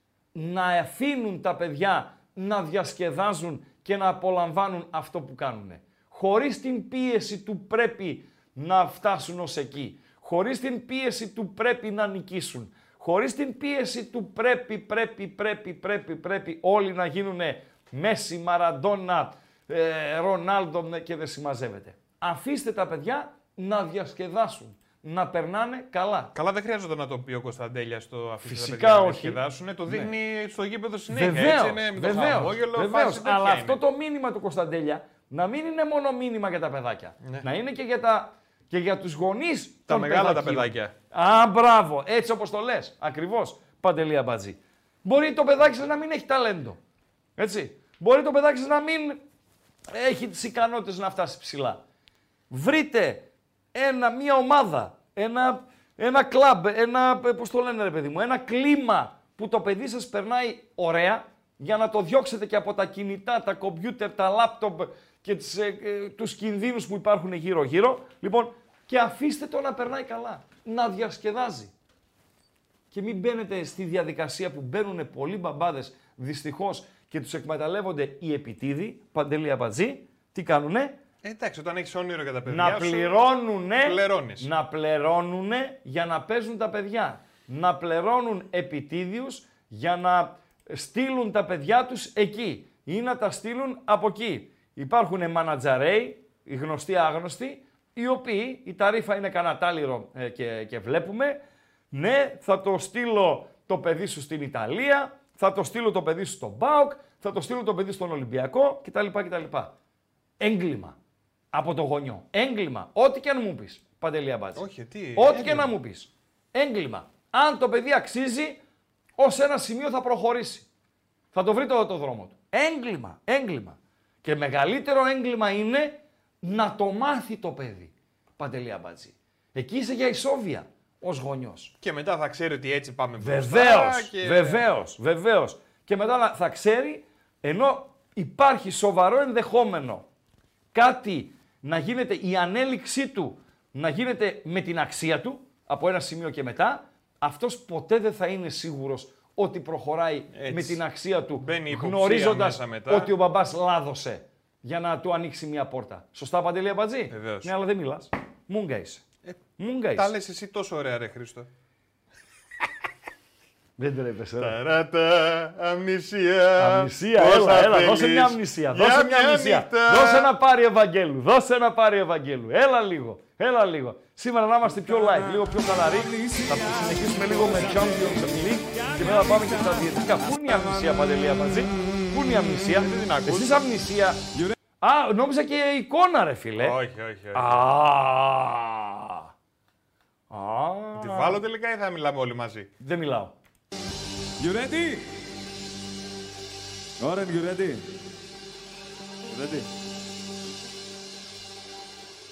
Πουτάνα, αμνησία. Η Ελλάδα, ρε παιδιά, μεγαλύτερο κολοχανίο, συγγνώμη, υπάρχει από την Ελλάδα. Υπάρχει, ρε Αμπατζή, πες μου ρε φίλε αν υπάρχει. Δεν μιλάς, δεν ξέρω. Δεν ξέρεις. Όχι, πες μου κάποιο άλλο, μια άλλη χώρα η οποία είναι μεγαλύτερο από τη λέξη που ανέφερα από την Ελλάδα. Πες μου, ρε φίλε. Λοιπόν, πάμε να δούμε και λίγο την βραδιά μας. Πάμε και λίγο στα like, παιδιά. Πανιώνιος, 289, παιδιά, θέλω 500 like. Βλέπω και πόσος κόσμος παρακολουθεί τούτη την ώρα. Θέλω 500, γιατί η χαζομαρίτσα είναι επίπεδο Κωνσταντέλια. Χαμογελαστή. Τα παιδιά σας. Τι θέλουμε από τα παιδιά, ρε Παντελή Αμπατζή? Να είναι υγιή, σωστά. 100%. Ασφαλή. Δεν απαντάς. 100%. Και χαρούμενα. 200%. Τελειώσαμε. Υγεία, ασφάλεια και να είναι χαρούμενα τα παιδιά. Ας τα βοηθήσουμε. Και αυτό το κομμάτι, ο αθλητισμός, χωρίς την πίεση, είναι κομμάτι της χαράς των παιδιών. Λοιπόν, Πανιώνιος Εθνικός μου γράφει ένας φίλος, 5.000 κόσμο. Βεβαίως, 5.000 κόσμος. Εντάξει, η θέση του Πανιωνίου είναι στην Εθνική, έτσι. Η θέση του Εθνικού δεν είναι στην Εθνική. Να με συγχωρούν οι φίλοι του Εθνικού. Μην αναφέρετε ονόματα, σας παρακαλώ πολύ, και ομάδες, σας παρακαλώ πάρα πολύ, όσον αφορά αυτό που είπα νωρίτερα για λαμόγια που λιμένονται το χώρο και ψυρίζουν τους μπούφους, τους γονείς με 5.000 σε εύρος, όχι 5.000 να ήταν τα πεντοχιλιάρα πετσετάκια. Υπήρχε τραγούδι. Τα πεντοχιλιάρα δεν είναι πετσετάκια. Ποιος το έλεγε, ποια το έλεγε αυτό. Η Γλυκερία. Α, μπράβο. Λοιπόν, πεντοχιλιάρα σε €. Τέλος πάντων, ας το κλείσουμε εδώ πέρα. Πάνω Μακαρά.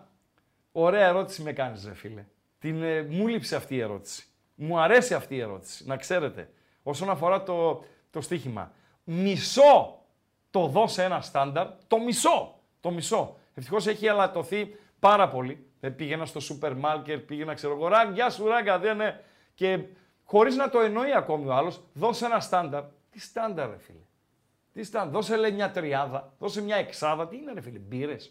Να σου δώσω μια τριάδα, μια εξάδα, είναι νερά. Λοιπόν, αλλά αυτό το που μου γράφει ο Πάνος, ο Μακαράς. Καλησπέρα στην παρέα φυσικά, οκ. Okay. Ράγκα λέει, έμπαινες σε διάδα Ατλέτικο ΠΑΟΚ. Απαντή για στοίχημα μιλάει. Άκουσες το έμπαινες και νόμιζες ότι θα ακολουθούσε καμιά κόβο. Όχι ρε φίλε, είδα το μήνυμα ναι. Και εκεί που ήταν το έμπαινες ναι. Σε, ναι. Μετά είχε κάτι από πάνω και δεν έβλεπα τι λέει. Και πήγα να δω το μήνυμα ακριβώς τι λέει. Έμπαινες σε διάδα. Ορίστε. Τι διάδα. Σε διάδα. Σε διάδα. Ναι. Τζένιφερ Λόπες ναι. Με Σάλμα Χάγεκ. Oh. Έμπαινες, Εγώ θα έμπαινα σε διάδα Ατλέτικο ΠΑΟΚ και να σας πω παιδιά κάτι. Βλέπω την ΑΕΚ το Χ2 και over 1,5 τονώθηκε η αυτοπεποίθησή μου για αυτό. Για να μην σας πω ότι θα την μπουμπουνίξω ξεραήλα διπλό την ΑΕΚ ή θα την βάλω διπλό και over να την άξω την μπάγκα στον αέρα. Μετά την οριστικοποίηση, σωστά το είπα, σωστά, της απουσίας του καλύτερου ποδοσφαιριστή του Άγιαξ με διαφορά από τον δεύτερο, του Μπεργκβάιν. Και έλεγα προχθές με τον Ρίγανη που το συζητούσαμε στην εκπομπή που ήμουν καλεσμένος, λέω αυτό να προσέξει. Είναι ο διάολος, ο σατανάς, την καλή έννοια, του Άγιαξ. Είναι ο ανακατοσούρας. Είναι αυτός που μπορεί να κάνει την διαφορά. Τραυματίστηκε, δεν θα αγωνιστεί στο αυριανό παιχνίδι. Σε συνδυασμό με την απουσία του χαφ του Μπερχάους, πώς το λένε αυτόν τον περίεργο, που είναι τιμωρημένος γιατί αποβλήθηκε στο προηγούμενο μάτς του Έαντα, ο Άγιαξ δεν θα έχει τον καλύτερο με διαφορά ποδοσφαιριστή του, τον πιο επικίνδυνο με διαφορά ποδοσφαιριστή του και έναν από τους καλύτερους χαφ. Και διάβαζα σε ένα site μια πιθανή ενδεκάδα του Άγιαξ και φίλε λες, περασμένα μεγαλεία διηγώντας τα να κλαις.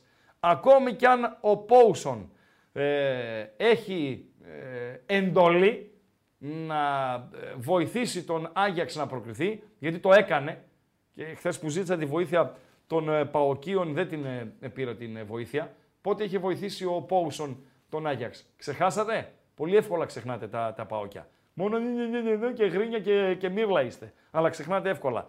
Δεν νομίζω ότι μπορεί να κάνει τη διαφορά. Για τον Πινέδα δεν έχω ενημέρωση ότι δεν παίζει. Ο Γκατσίνοβιτς δεν παίζει. Είναι τιμωρημένος. Δεδομένο. Ο Αραούχο δεν παίζει. Ο Αραούχο είναι πλήγμα, αλλά νομίζω αν βάλεις ζυγαριά πλήγμα Αραούχο, πλήγμα Λιβάη Γκαρσία, του Λιβάη Γκαρσία η απουσία είναι αξεπέραστη. Φάνηκε κιόλας από τα προηγούμενα παιχνίδια της ΑΕΚ. Του Αραούχο ξεπερνιέται. Φυσικά είναι για μένα από τα ιδανικά δίδυμα. Και ο Πινάδα λέει έμεινε Αθήνα. Ας έμεινε. Μπήκε ο Γιόνσον στην αποστολή. Έχει παίχτες η ΑΕΚ. Η ΑΕΚ έχει εξάρτηση. Έμεινε ο Πον σε Αθήνα. Τι έγινε τώρα. Έμεινε ο Πον σε Αθήνα. ΑΕΚ χωρίς Πον. Μας ανατρέπει όλα τα σχέδια. Όχι ρε φίλε. Πες λίγο like και τέτοια. Άστο λίγο, πιο λίγο νεράκι. Βρες την υγεία σου, αλλά γιατί. Εντάξει τώρα, χωρίς πόνσε. Εντάξει. Χωρίς πόνσε, Άκη, πώς θα προκριθεί. Όχι ρε.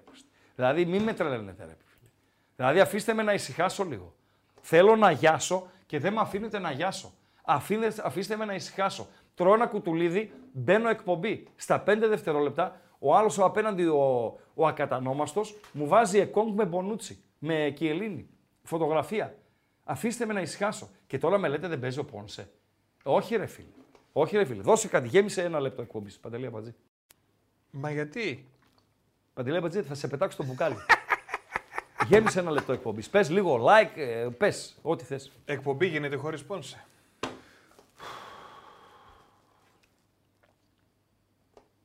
Θα κάνουμε βουβό κινηματογράφου ή θα κάνουμε εκπομπή? Δώσε κάτι. Δώσε κάτι. Επικοινωνία, δώσε κάτι. Κλειδιά. Παιδιά, είναι στα 333 τα like. Θέλουμε μια τον 500 είπε σήμερα. 500. 500. Τώρα την γίνεις το μυαλό μου με τον Πόνσε, μην το πάω 550. Λέγε, λέγε. Τι να πω, άμα είναι να αρχίσουν όχι, να όχι, πέντε, να αλλάξεις... Πέντε, άσε με λίγο να ηρεμήσω. 500.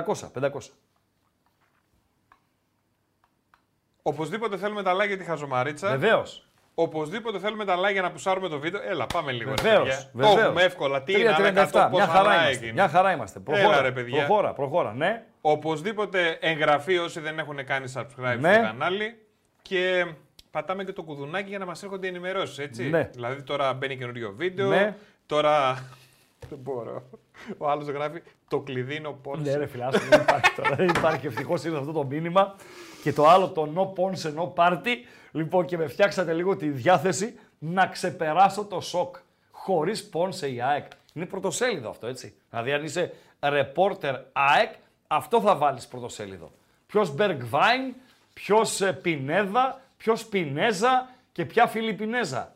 Χωρίς Πόνσε η ΑΕΚ. Πέφτει η εφημερίδα, σπάει το μανταλάκι. Τέτοιο το βάρος της είδησης. Παντελή Αμπατζή. Έχεις κάτι άλλο? Όχι. Ωραία, τελειώσαμε. Στανιαρές. Τι ερωτήσεις να μην με βάζετε ρε παιδιά τώρα. Μην με βάζετε τόσο δύσκολα ρε φίλε. Μην με βάζετε τόσο δύσκολα ρε φίλε. Αν έκαμνα ανταλλαγή Πόνσε με Εκόνγκ. Όχι ρε φίλε. Όχι ρε φίλε. Είναι δύσκολες ερωτήσεις. Λοιπόν, δεν βρήκατε τον Καραγκιωζάκο της χθεσινής βραδιάς. Μάλλον η φάση δεν μπήκε στα highlights, γιατί ο κόσμος δεν μπορεί να παρακολουθεί όλα τα παιχνίδια. Αλλά στο λεπτό προς λεπτό, με τον καταπληκτικό Τσόχο, είναι το Καραγκιωζιλίκι του Τάκε Κούμπο, του Ιάπωνα, μεσοεπιθετικού της Σοσιεδάδ. Πώς το λένε? Τάκε Κούμπο. Mm-hmm. Ναι. Μιλάμε για Καραγκιωζιλίκι. Μπαίνεις στην... που δεν το περιμένεις από Ιάπωνα. Δεν λέω δεν το περιμένεις από Ισπάνο. Δεν το περιμένεις από Ιάπωνα. Που οι Ιάπωνες λες ότι έχουν άλλη παιδεία, άλλη φιλοσοφία. Αυτοί οι Ιάπωνες, οι Κορεάτες και δεν συμμαζεύεται, είναι διαφορετικοί. Είναι πιο fair play, είναι πιο συγκρατημένοι. Και πάει ο Ιάπωνας, το βόδι, και κάνει θέατρο για να πάρει πέναλτι στο Ίντερ Σοσιεδάδ. Για μένα, μακράν το μεγαλύτερο βόδι της χθεσινής βραδιάς. Παντελή Αμπατζή. Λοιπόν, μηνύματα. Πάμε λίγο για UEFA. Ένας φίλος γράφει, ο Νάσος ο Νικολαίδης, ότι ο Μαρινάκης ετοιμάζει δικό του κόμμα και θα φύγει από τον Ολυμπιακό. Άνθρωπος από τα βάθη του υποκόσμου, μου έλεγε πριν από κάνα 2-3 ώρες, ότι ο Μαρινάκης θα φύγει από την Ελλάδα. Δηλαδή, ότι θα πουλήσει τον Ολυμπιακό και θα ασχοληθεί με την Nottingham Forest και την Rio Ave. Εγώ δεν το πιστεύω, αλλά έτσι ήταν μια πληροφορία που ήρθε στα αυτάκια μου. Ο Πανιώνιος, ναι, θα ανέβει φέτος, φίλε Παύλε. Αν κέρδιζε και τον Εθνικό, θα είχε ανέβει από τώρα. Απλά έληξε το μάτι σόπαλο, έμεινε αυτή που δεν είναι μεγάλη διαφορά του Πανιωνίου με τον Εθνικό. Θα τον σμπρώξουν και λίγο, μια ψηλή, και θα τον ανεβάσουν τον Πανιόνιο. Ο οποίος, επαναλαμβάνω, γιατί όλοι λένε η θέση να φέρουμε την ομάδα στη θέση στην οποία ανήκει. Δηλαδή, έχω ακούσει άνθρωπο του Ιωνικού, ο Ιωνικός Νικαίας, έτσι, να λέει να φέρουμε τον Ιωνικό στην Α Εθνική εκεί όπου ανήκει. Από πού ρε ανήκει ο Ιωνικός στην Α Εθνική? Με τα ξερά γήπεδα και με τα φέρετρα στο Ιωνικός Μακεδονικός, με τους 1.500 που μαζεύει. Ο Πανιώνιος μπορεί να μαζέψει δικούς του, έτσι, όχι μαζί με τους αντιπάλους, τους οπαδούς των αντιπάλων, δικούς του να μαζέψει ο Πανιώνιος, σε ένα παιχνίδι με τον κόσμο ψημένο και να έχει επιστρέψει 15.000 κόσμο. Ποια ομάδα της Αθήνας, εκτός από τις μεγάλες, μπορεί να μαζέψει 15.000 κόσμο? Ο Ατρόμητος Περιστερίου Χαλκιδόνας, ποτέ. Ο Εθνικός, ούτε μία στο δις. Ποια Ποια άλλη, ο Απόλλων Σμύρνης, που Απόλλων Αθηνών τώρα, Απόλλων Σμύρνης, ποτέ. Πανιώνιος, βεβαίως. Του Σαραβάκου, του Μαύρου, του Αναστόπουλου, του Εμβολιάδη, του Μαυρίκη και να ραδιάσω, ξέρω εγώ. Και ο σύλλογος, έτσι, Πανιώνιος. Με μπάσκετ, με Φάνη Χριστοδούλου, με 1002. Τέλος με τον Πανιώνιο. Πάντα έχω δίκιο, παιδιά. Πάντα έχω δίκιο. Μη μου γράφετε, ράγκα, έχεις δίκιο. Είναι περιττό, γιατί έχω δίκιο πάντα. Πάντα. Βεβαίως η Λάρισα, αλλά όχι με κούγια, Αχιλλέα Αναστασίου. Η Λάρισα, η θέση της είναι στην Α' Εθνική. Έχει πάρει πρωτάθλημα, έχει πάρει κύπελο, έχει κόσμο που δεν τους γουστάρω μία. Έτσι, κάτι monsters αυτούς, μία δεν τους πάω. Άλλο όμως το ένα, άλλο το άλλο. Η Λαρισινή είναι αυτοί οι οποίοι ακόμη από τότε και αν δεν έχουν με τους παοξίδες κάτι λόγω μπλιώνα. Δεκτό. Να μας μπινελικιάζουν όπου μας βρίσκουν. Να είμαστε ανεπιθύμητοι στη Λάρισα. Έλεγε ο άλλος, τώρα πάλι πάω αλλού, δεν το συνηθίζω. Έλεγε ο άλλος, επειδή είχε και έχει ακόμη θέμα ο ΠΑΟΚ με το Καφτατζόγλιο, ότι δυσκολεύεται, τέλος πάντων δεν γίνεται αυτή η μετακόμιση του ΠΑΟΚ στο Καφτατζόγλιο για να ξεκινήσουν τα έργα στη Νέα Τούμπα κτλ. Υπήρχαν παοξίδες οι οποίοι λέγανε να πάμε να παίξουμε στη Λάρισα. Δηλαδή πρέπει να είναι νομίζω ή IQ -1 ή νεαροί 17-18 χρονών. Δηλαδή δεν μπορεί να υπάρξει παοξής ο οποίος θα πει ότι ο ΠΑΟΚ πρέπει να δηλώσει έδρα στη Λάρισα. Είναι η πιο εχθρική για τον ΠΑΟΚ πόλη της Ελλάδος. Πιο εχθρική από την Αθήνα. Η Λάρισα. Αλλά το να πάνε Λαρισαίοι στην Αριδαία που πήγαν πέρσι Αλμοπός Λάρισα και να φωνάζουν τον κόσμο της Αριδαίας, τα παιδιά εκεί έτσι, στο χωριό, ένα χωριό είναι η Αριδαία, μια κομμόπολη, να τους φωνάζουν Βούλγαροι και να κάνουν τα ίδια και με τον Άρη κτλ.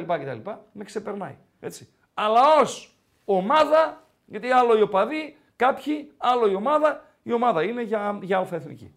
Λοιπόν, Παντελή Αμπατζή, έχει φέρει ρεκόμπα, σωστά μιλάς, Άγγελε Μαυρόπουλε, ρεκόμπα, Ουρουγουανός, ο μεγάλος ρεκόμπα, τον έχει φέρει ο Πανιώνιος και εκείνος ο μπάσταρδος που είχε φέρει ήταν καλός και έπρεπε να κάνει καριέρα καλύτερη από αυτή που έκανε. Πρέπει να το θυμάστε. Δώστε τον μου. Να μην πω εγώ το όνομα. Ένας βαψομαλιάς, τσογλαναράς, τότε με ρεκόμπα. Βρείτε μου ποιος ήτανε. Πρέπει Ουρουγουανός και ο συγκεκριμένος. Τον ψιλομιλούσε το τόπι. Αλλά δεν έκανε καριέρα. Ναι ρε σκυλιά. Ναι ρε σκυλιά του πολέμου. Εστογιανόφ ρε φίλε. Εστογιανόφ. Βεβαίως. Ο Φαμπιάν. Βεβαίως η δόξα δράμας έχει θέση. Η δόξα δράμας από Ανατολική Μακεδονία και Θράκη, αν υπάρχει μία ομάδα, μία να εκπροσωπεί αυτό το κομμάτι, είναι η δόξα δράμας. Να με συγχωρείτε οι Σεραίοι, αλλά παιδιά δεν είναι. Δεν το έχετε. 1000 άτομα πηγαίνετε στο γήπεδο. Οι Δραμίνοι θα μαζέψουν για πλάκα ένα δεκάρικο. Για πλάκα. Δόξα δράμας κάτι, αν είναι ψημένοι με την ομάδα τους κτλ. Ένα δεκάρικο θα το μαζέψουν. Δεν υπάρχει Αλεξανδρούπολη, δεν υπάρχει Πανθρακικός, εννοείται ότι δεν υπάρχει Ξάνθη. Πια Ξάνθη τώρα ποδοσφαιρικά έτσι, ας και ως πόλη είναι άσχημη. Λοιπόν, Καβάλα, λίγα πράγματα, Πανσεραϊκός σεβαστός. Είναι άσχημη. Ως πόλη. Πια Ξάνθη ρε Αμπάτζη. Τι να...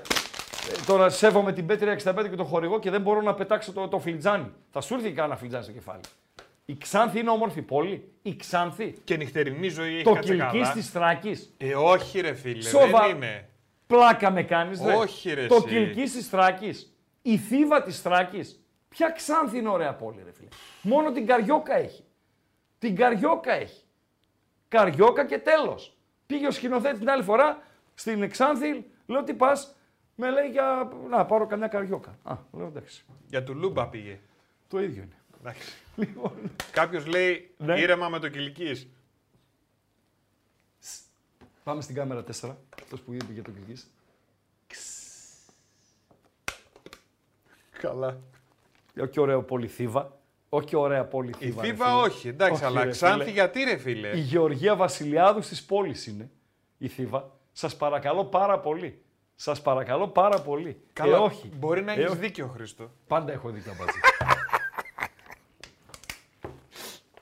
Παιδιά, έχει δίκιο. Ναι, πάντα έχει δίκιο. Έχετε δίκιο. Ένας ακροατής, ένας κοπρίτης κάτι είπε και του είπα μιλάς σωστά και τι μου έγραψε. Πάντα μιλάω σωστά, ράγκα.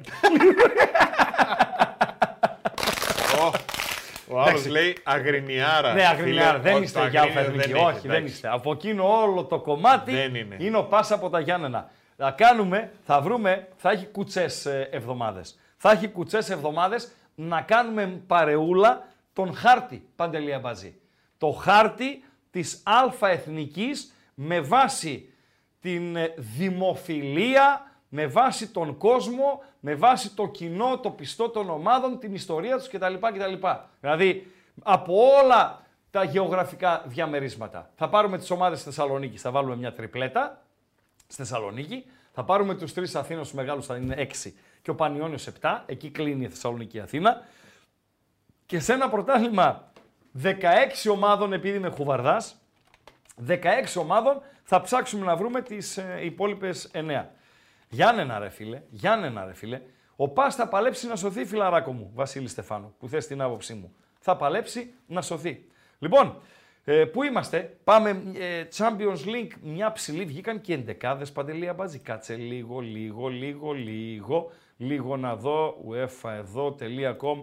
Θυμίζω, όπως μας ενημερώνει η Bet365, ημιχρόνια στην πρώην Ανατολική Γερμανία, Λειψία Young Boys 0-0. Στο Βελιγράδι, Ερυθρός Αστέρας, Manchester City 0-1. Έχουμε εντεκάδες. See more line-ups δεν βλέπω. Λοιπόν, έχεις αυτό που σου στείλα, τα permutations και τα έτσι. Βεβαίως. Λοιπόν, να ρίξουμε μια γρήγορη ματιά. Παντελή Αμπατζή. Group A, από έτσι, μπαμ, και θα σε καθοδηγώ. Μπάγκερ Μονάχου τερμάτισε πρώτη. Εκεί είμαστε. Ναι. Ωραία. Η Κοπεχάγη δεύτερη, η Γαλατά Σαράι τρίτη, η United τελευταία. Το λέγαμε χθες με τον Βασιλάκο, η βραδιά στοιχηματικά παρένθεση δεν ήταν καλή, αυτή είναι η πραγματικότητα, ok. Αλλά είχαμε συζητήσει με τον Δημήτρη για ποδοσφαιρική δικαιοσύνη.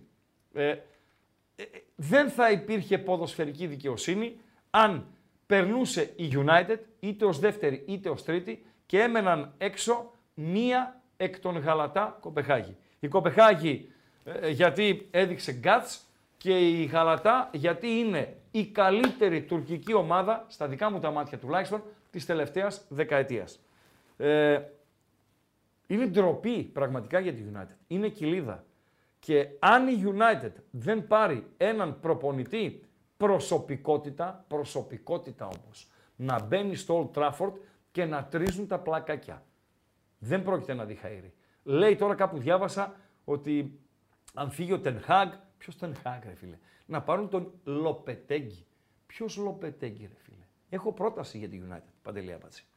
Δηλαδή. Ζιντάν. Γη και είδωρο, ό,τι θέλεις. Λευκή επιταγή. Γίνε και πρόεδρος, άμα θέλεις. Ζινεντίν Ζιντάν. Θα λέγα Καντονά, αλλά δεν είναι προπονητής. Είναι ηθοποιός. Λοιπόν, Ζιντάν δεν μπορεί να πορευθεί η United.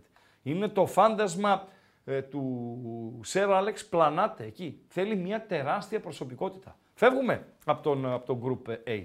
Στο δεύτερο Group η Arsenal ως πρώτη, η PSV συγγνώμη ως δεύτερη, η Lens ως τρίτη, η Σεβίγια έμεινε εκτός Ευρώπης. Η United και η Σεβίγια μείνανε εκτός Ευρώπης. Και εδώ αποδόθηκε ποδοσφαιρική δικαιοσύνη. Ήταν η χειρότερη ομάδα στον όμιλο. Χωρίς νίκη και παραπέκει στο Ισπανικό πρωτάθλημα.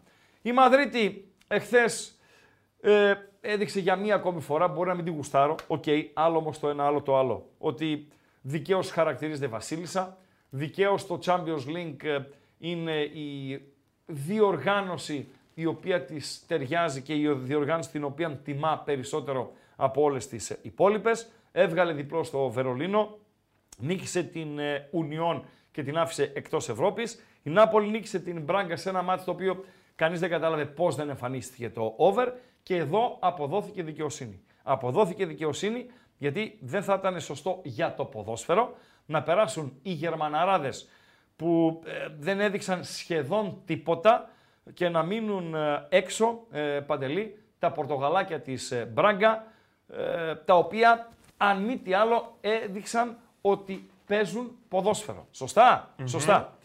Στον όμιλο τον τέταρτο, η Σοσιαδάδ θερμάτισε πρώτη, δικαίως, άμα δούμε το ζευγάρι των αγώνων, στο Σοσιαδάδ Ίντερ, η Σοσιαδάδ ήταν ένας σκαλί επάνω και χθες στο Μιλάνο, δεν σταθώ στην κατοχή, 60-70% κτλ. Δεν ήταν χειρότερη της Ίντερ. Άρα δικαίως θερμάτισε πρώτη. Και εδώ είναι αυτό που λέμε πολλές φορές, η φανέλα, η οποία όταν θα χρειαστεί θα παίξει το ρόλο της. Και η φανέλα της Μπενφίκα από τη Λισαβόνα, όσοι δεν τη στέβεστε είστε άμπαλοι και δεν γνωρίζετε από ποδοσφαιρική ιστορία, έκανε την εμφάνισή της εχθές στο Ζάλτσμπουργκ. Η Μπενφίκα σκόραρε στα τελειώματα των τελειωμάτων και συνεχίζει έστω και στο Europa League με αυτόν τον προπονητή, ο οποίος είναι σαν γυναίκα, Παντελή Αμπατζή. Εμφανισιακά. Εμφανισιακά. Έχει, το πρόσωπό του είναι γυναίκας, δηλαδή αν κάθεται στο μπαρ και δεν έχεις εικόνα συνολική σε ένα μπαρ, παιδί μου, και κάνεις έτσι, μπορεί να πεις και ποια είναι αυτή εκεί που κάθεται στο μπαρ, Παντελή Αμπατζή. Απόψε, τι έχουμε. Ατλέτικο από τη Μαδρίτη, Λάτσιο. Θα τα πούμε σε λίγο με Βασιλάκο αναλυτικά και Celtic Feyenoord. Η Ατλέτικο, η οποία στην Ατλέτικο αρκεί και η ισοπαλία για να περάσει. Γνωρίζω ότι προτιμήθηκε ο Άσος, νομίζω θα την κερδίσει, την Λάτσιο, η οποία έχει τα θεματάκια της στην άμυνα. Όποιος μένει ικανοποιημένος από αυτό το 1.50-1.60 που κυκλοφορεί, οκ. Ενώ στο Celtic Feyenoord έχω την εντύπωση, θα συμφωνήσουμε με τον Δημήτρη στην συνέχεια, ότι είναι ένα πιθανό over. Ο όμιλος όπου θα γίνει της αμνησίας. Της αμνησίας θα γίνει στον όμιλο, Παντελία Μπατζή. Θα γίνει της αμνησίας, πραγματικά. Γιατί τι συμβαίνει με την αμνησία, δεν μας είπες, Παντέλο. Θες αμνησία, αμνησία, η αμνέζια ήταν η κορυφαία καλοκαιρινή δίσκο όλων των εποχών στη Θεσσαλονίκη. Και τώρα δεν έμεινε, καμία δεν υπάρχει. Ήταν η αμνέζια, η αμνησία που λέμε, Παντελία Μπατζή. Στον όμιλο λοιπόν της Ντόρτμουντ, της Νιουκάστλ, της Παρί και της Μίλαν θα γίνει της αμνησίας. Πουτάνα, αμνησία, 1-0 η Λειψία. Η Λειψία το έβαλε ένα στο πρώτο ημίχρονο ο Σέσκο. Δεν μέτρησε μέσω βαρ.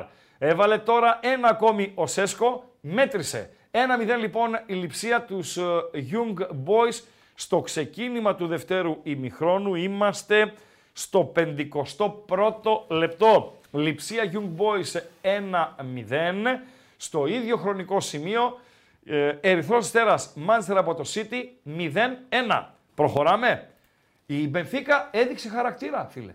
Έδειξε χαρακτήρα, μίλησε η φανέλα. Εγώ δεν μίλησα για ποδοσφαιρική δικαιοσύνη στο Ζάλτσμπουργκ Μπενφίκα. Μίλησα για φανέλα. Μίλησε η φανέλα. Είσαι Ζάλτσμπουργκ. Σε παίρνει να χάσεις και με ένα γκολ διαφορά.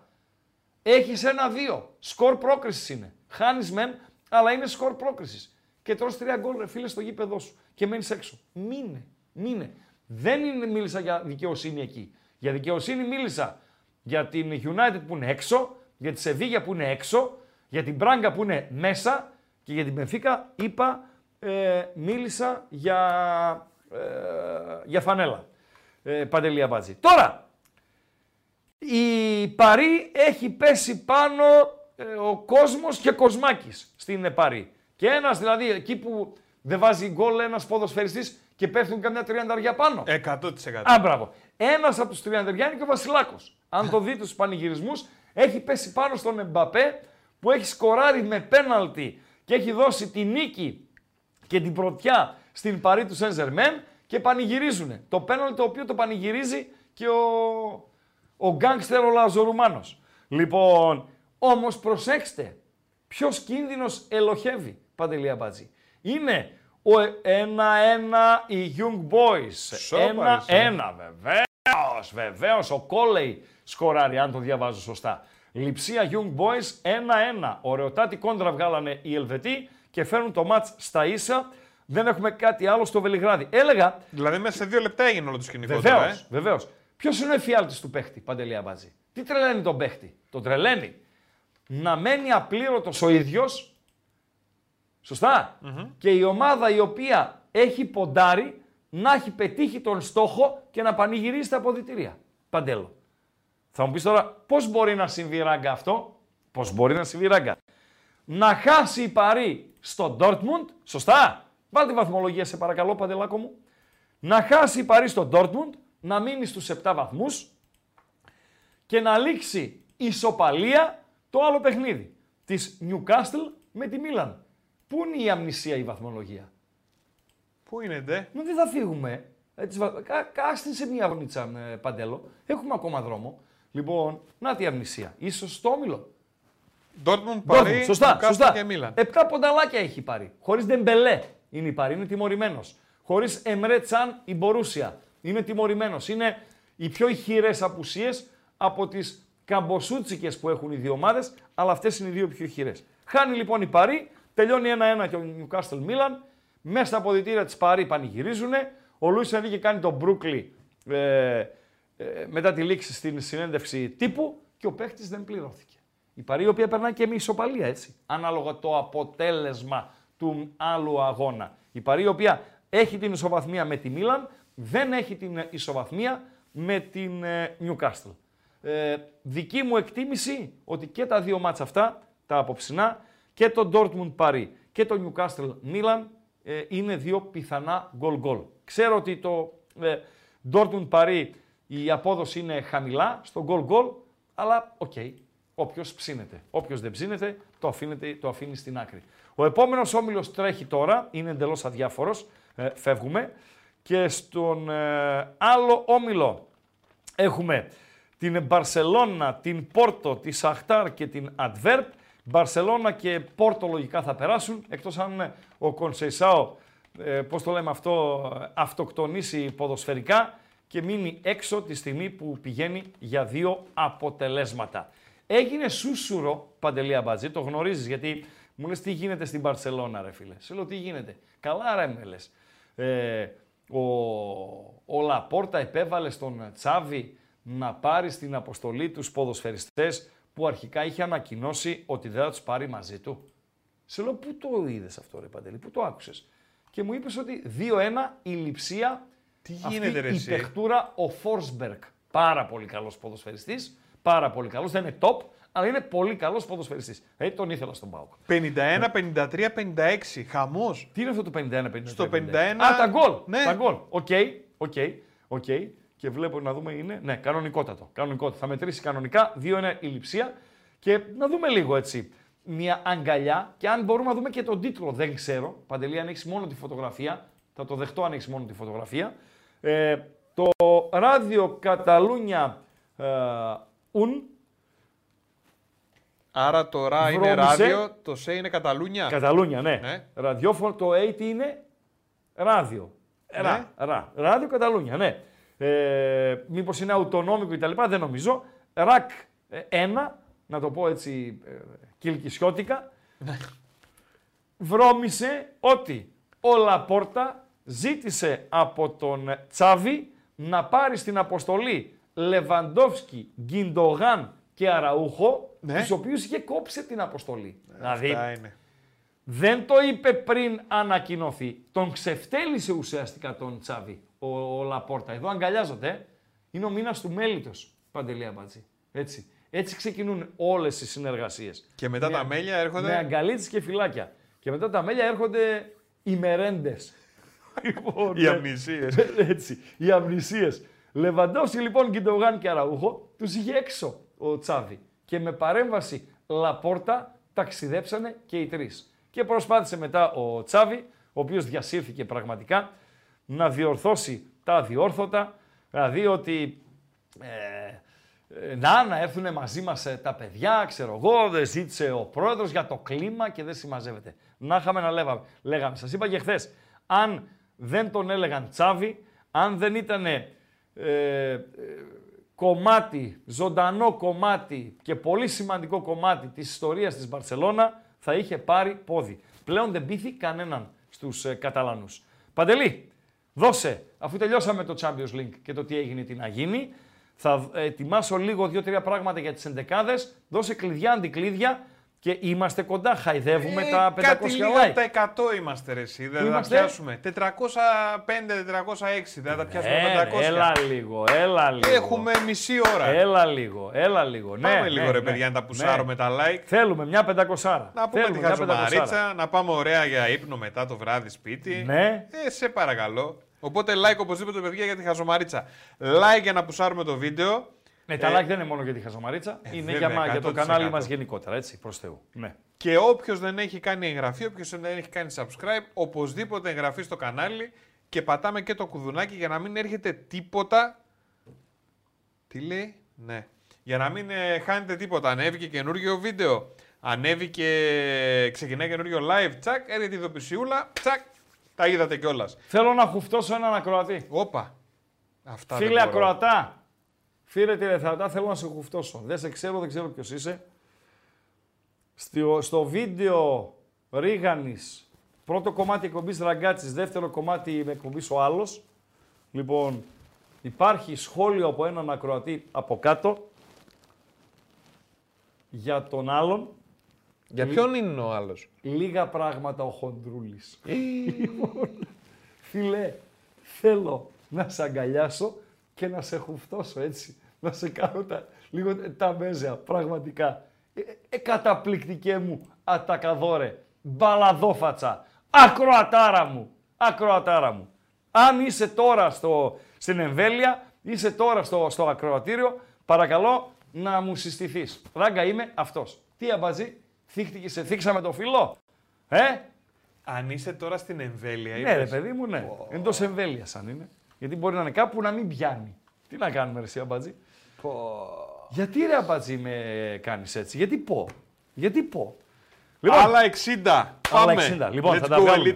Λοιπόν, Bet365 μας ενημερώνει. Λειψία Young Boys 2-1, 61ο λεπτό, 58ο στο Βελιγράδι.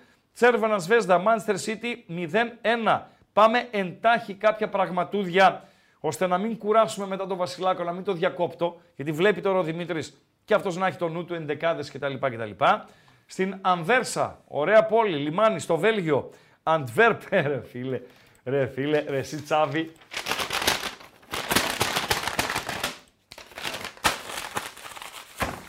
Τι έπαθες τώρα? Άντε ρε Τσάβη, άντε ρε αγόρι μου πάνε στην τεράσα. Σε παρακαλώ ρε φίλε. Σε παρακαλώ. Τον έχεις εκτός αποστολής. Σωστά. Μίλα ρε αμπατζή. Μίλα. Τον έχεις εκτός αποστολής. Σε λέει ο πρόεδρος πάρ' τον στην αποστολή. Και τον βάζεις και δεκάδα. Μίλα ρε αμπατζή. Μίλα. Τον έφαγα το στυλό. Μίλα. Τι να πω. Εντεκάδα τον έχει. Το Λεβαντόφσκι. 100%. Εκτός αποστολής ήτανε. Και μπήκε με εντολή προέδρου. Ναι. Και το βάζεις κιόλας. Ναι. Ξεφτύλα. Το στυλό το θες? Όχι. Μετά. Τώρα έκανα λίγο μούρι που τον πέταξε έτσι.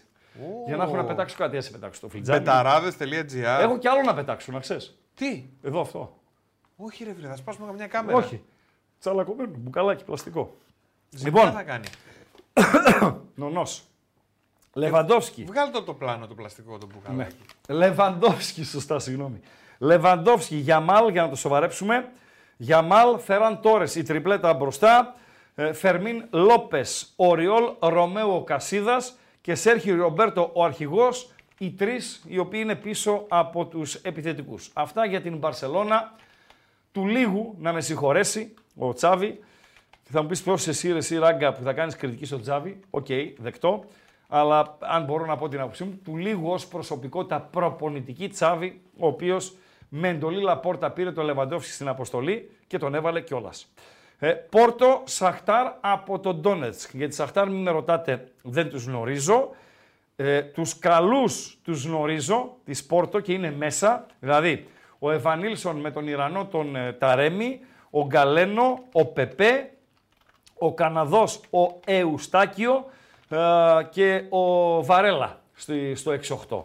Λογικά όλοι μέσα για την Πόρτο. Θα μας δώσει περισσότερα ίσως ο Βασιλάκος που τους γνωρίζει καλύτερα από εμένα. Νιουκάστλ Μίλαν. Για να δούμε. Εδώ η ματσάρα της βραδιάς. Συμφωνώ με τα παιδιά στον Γκάλοπ, το οποίο συνεχίζει ή έκλεισε, Παντελό?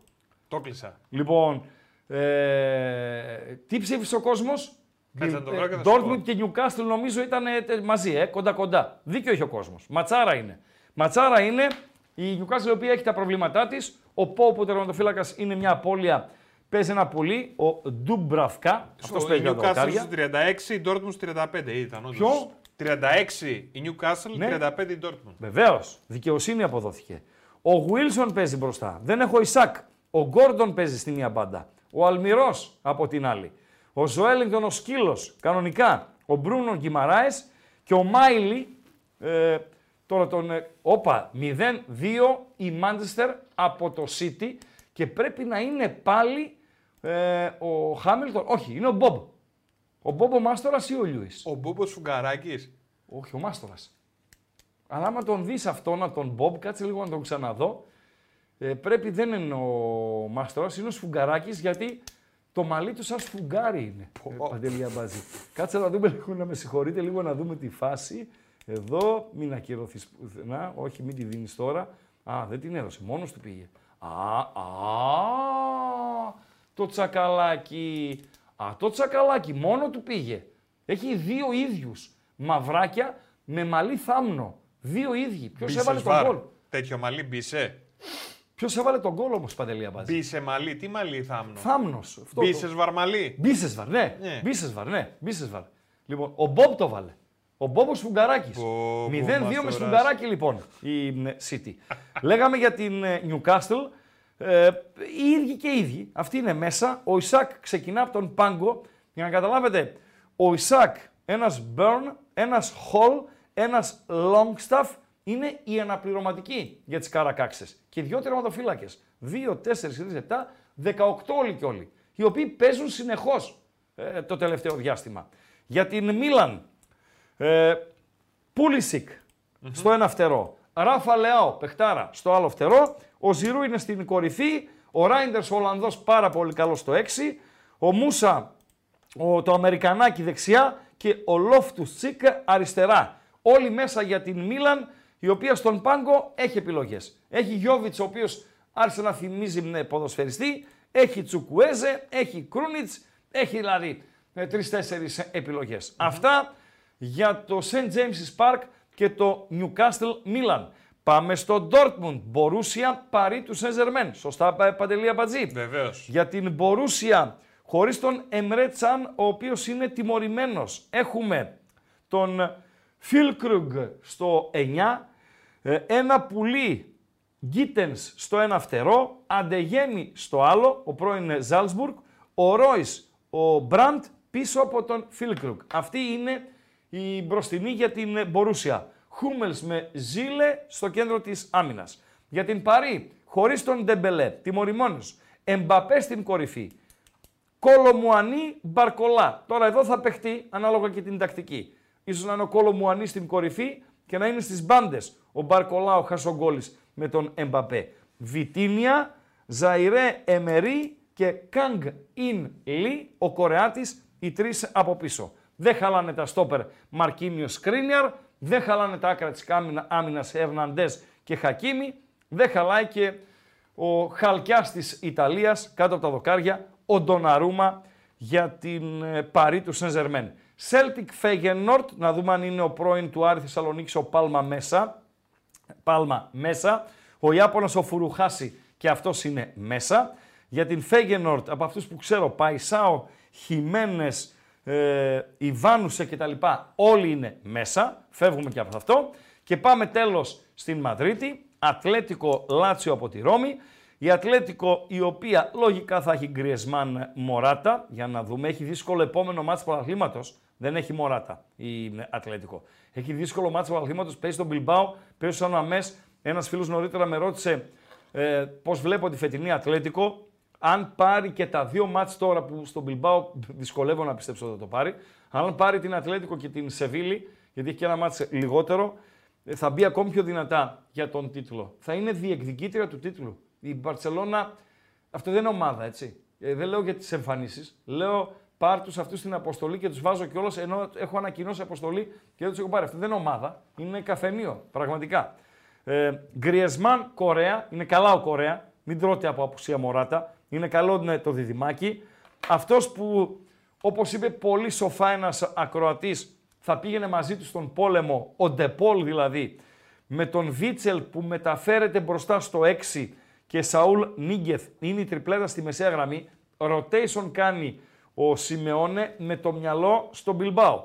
Ο Ναουέλ Μολίνα, παγκόσμιος προλαλητής, δεξιά full back.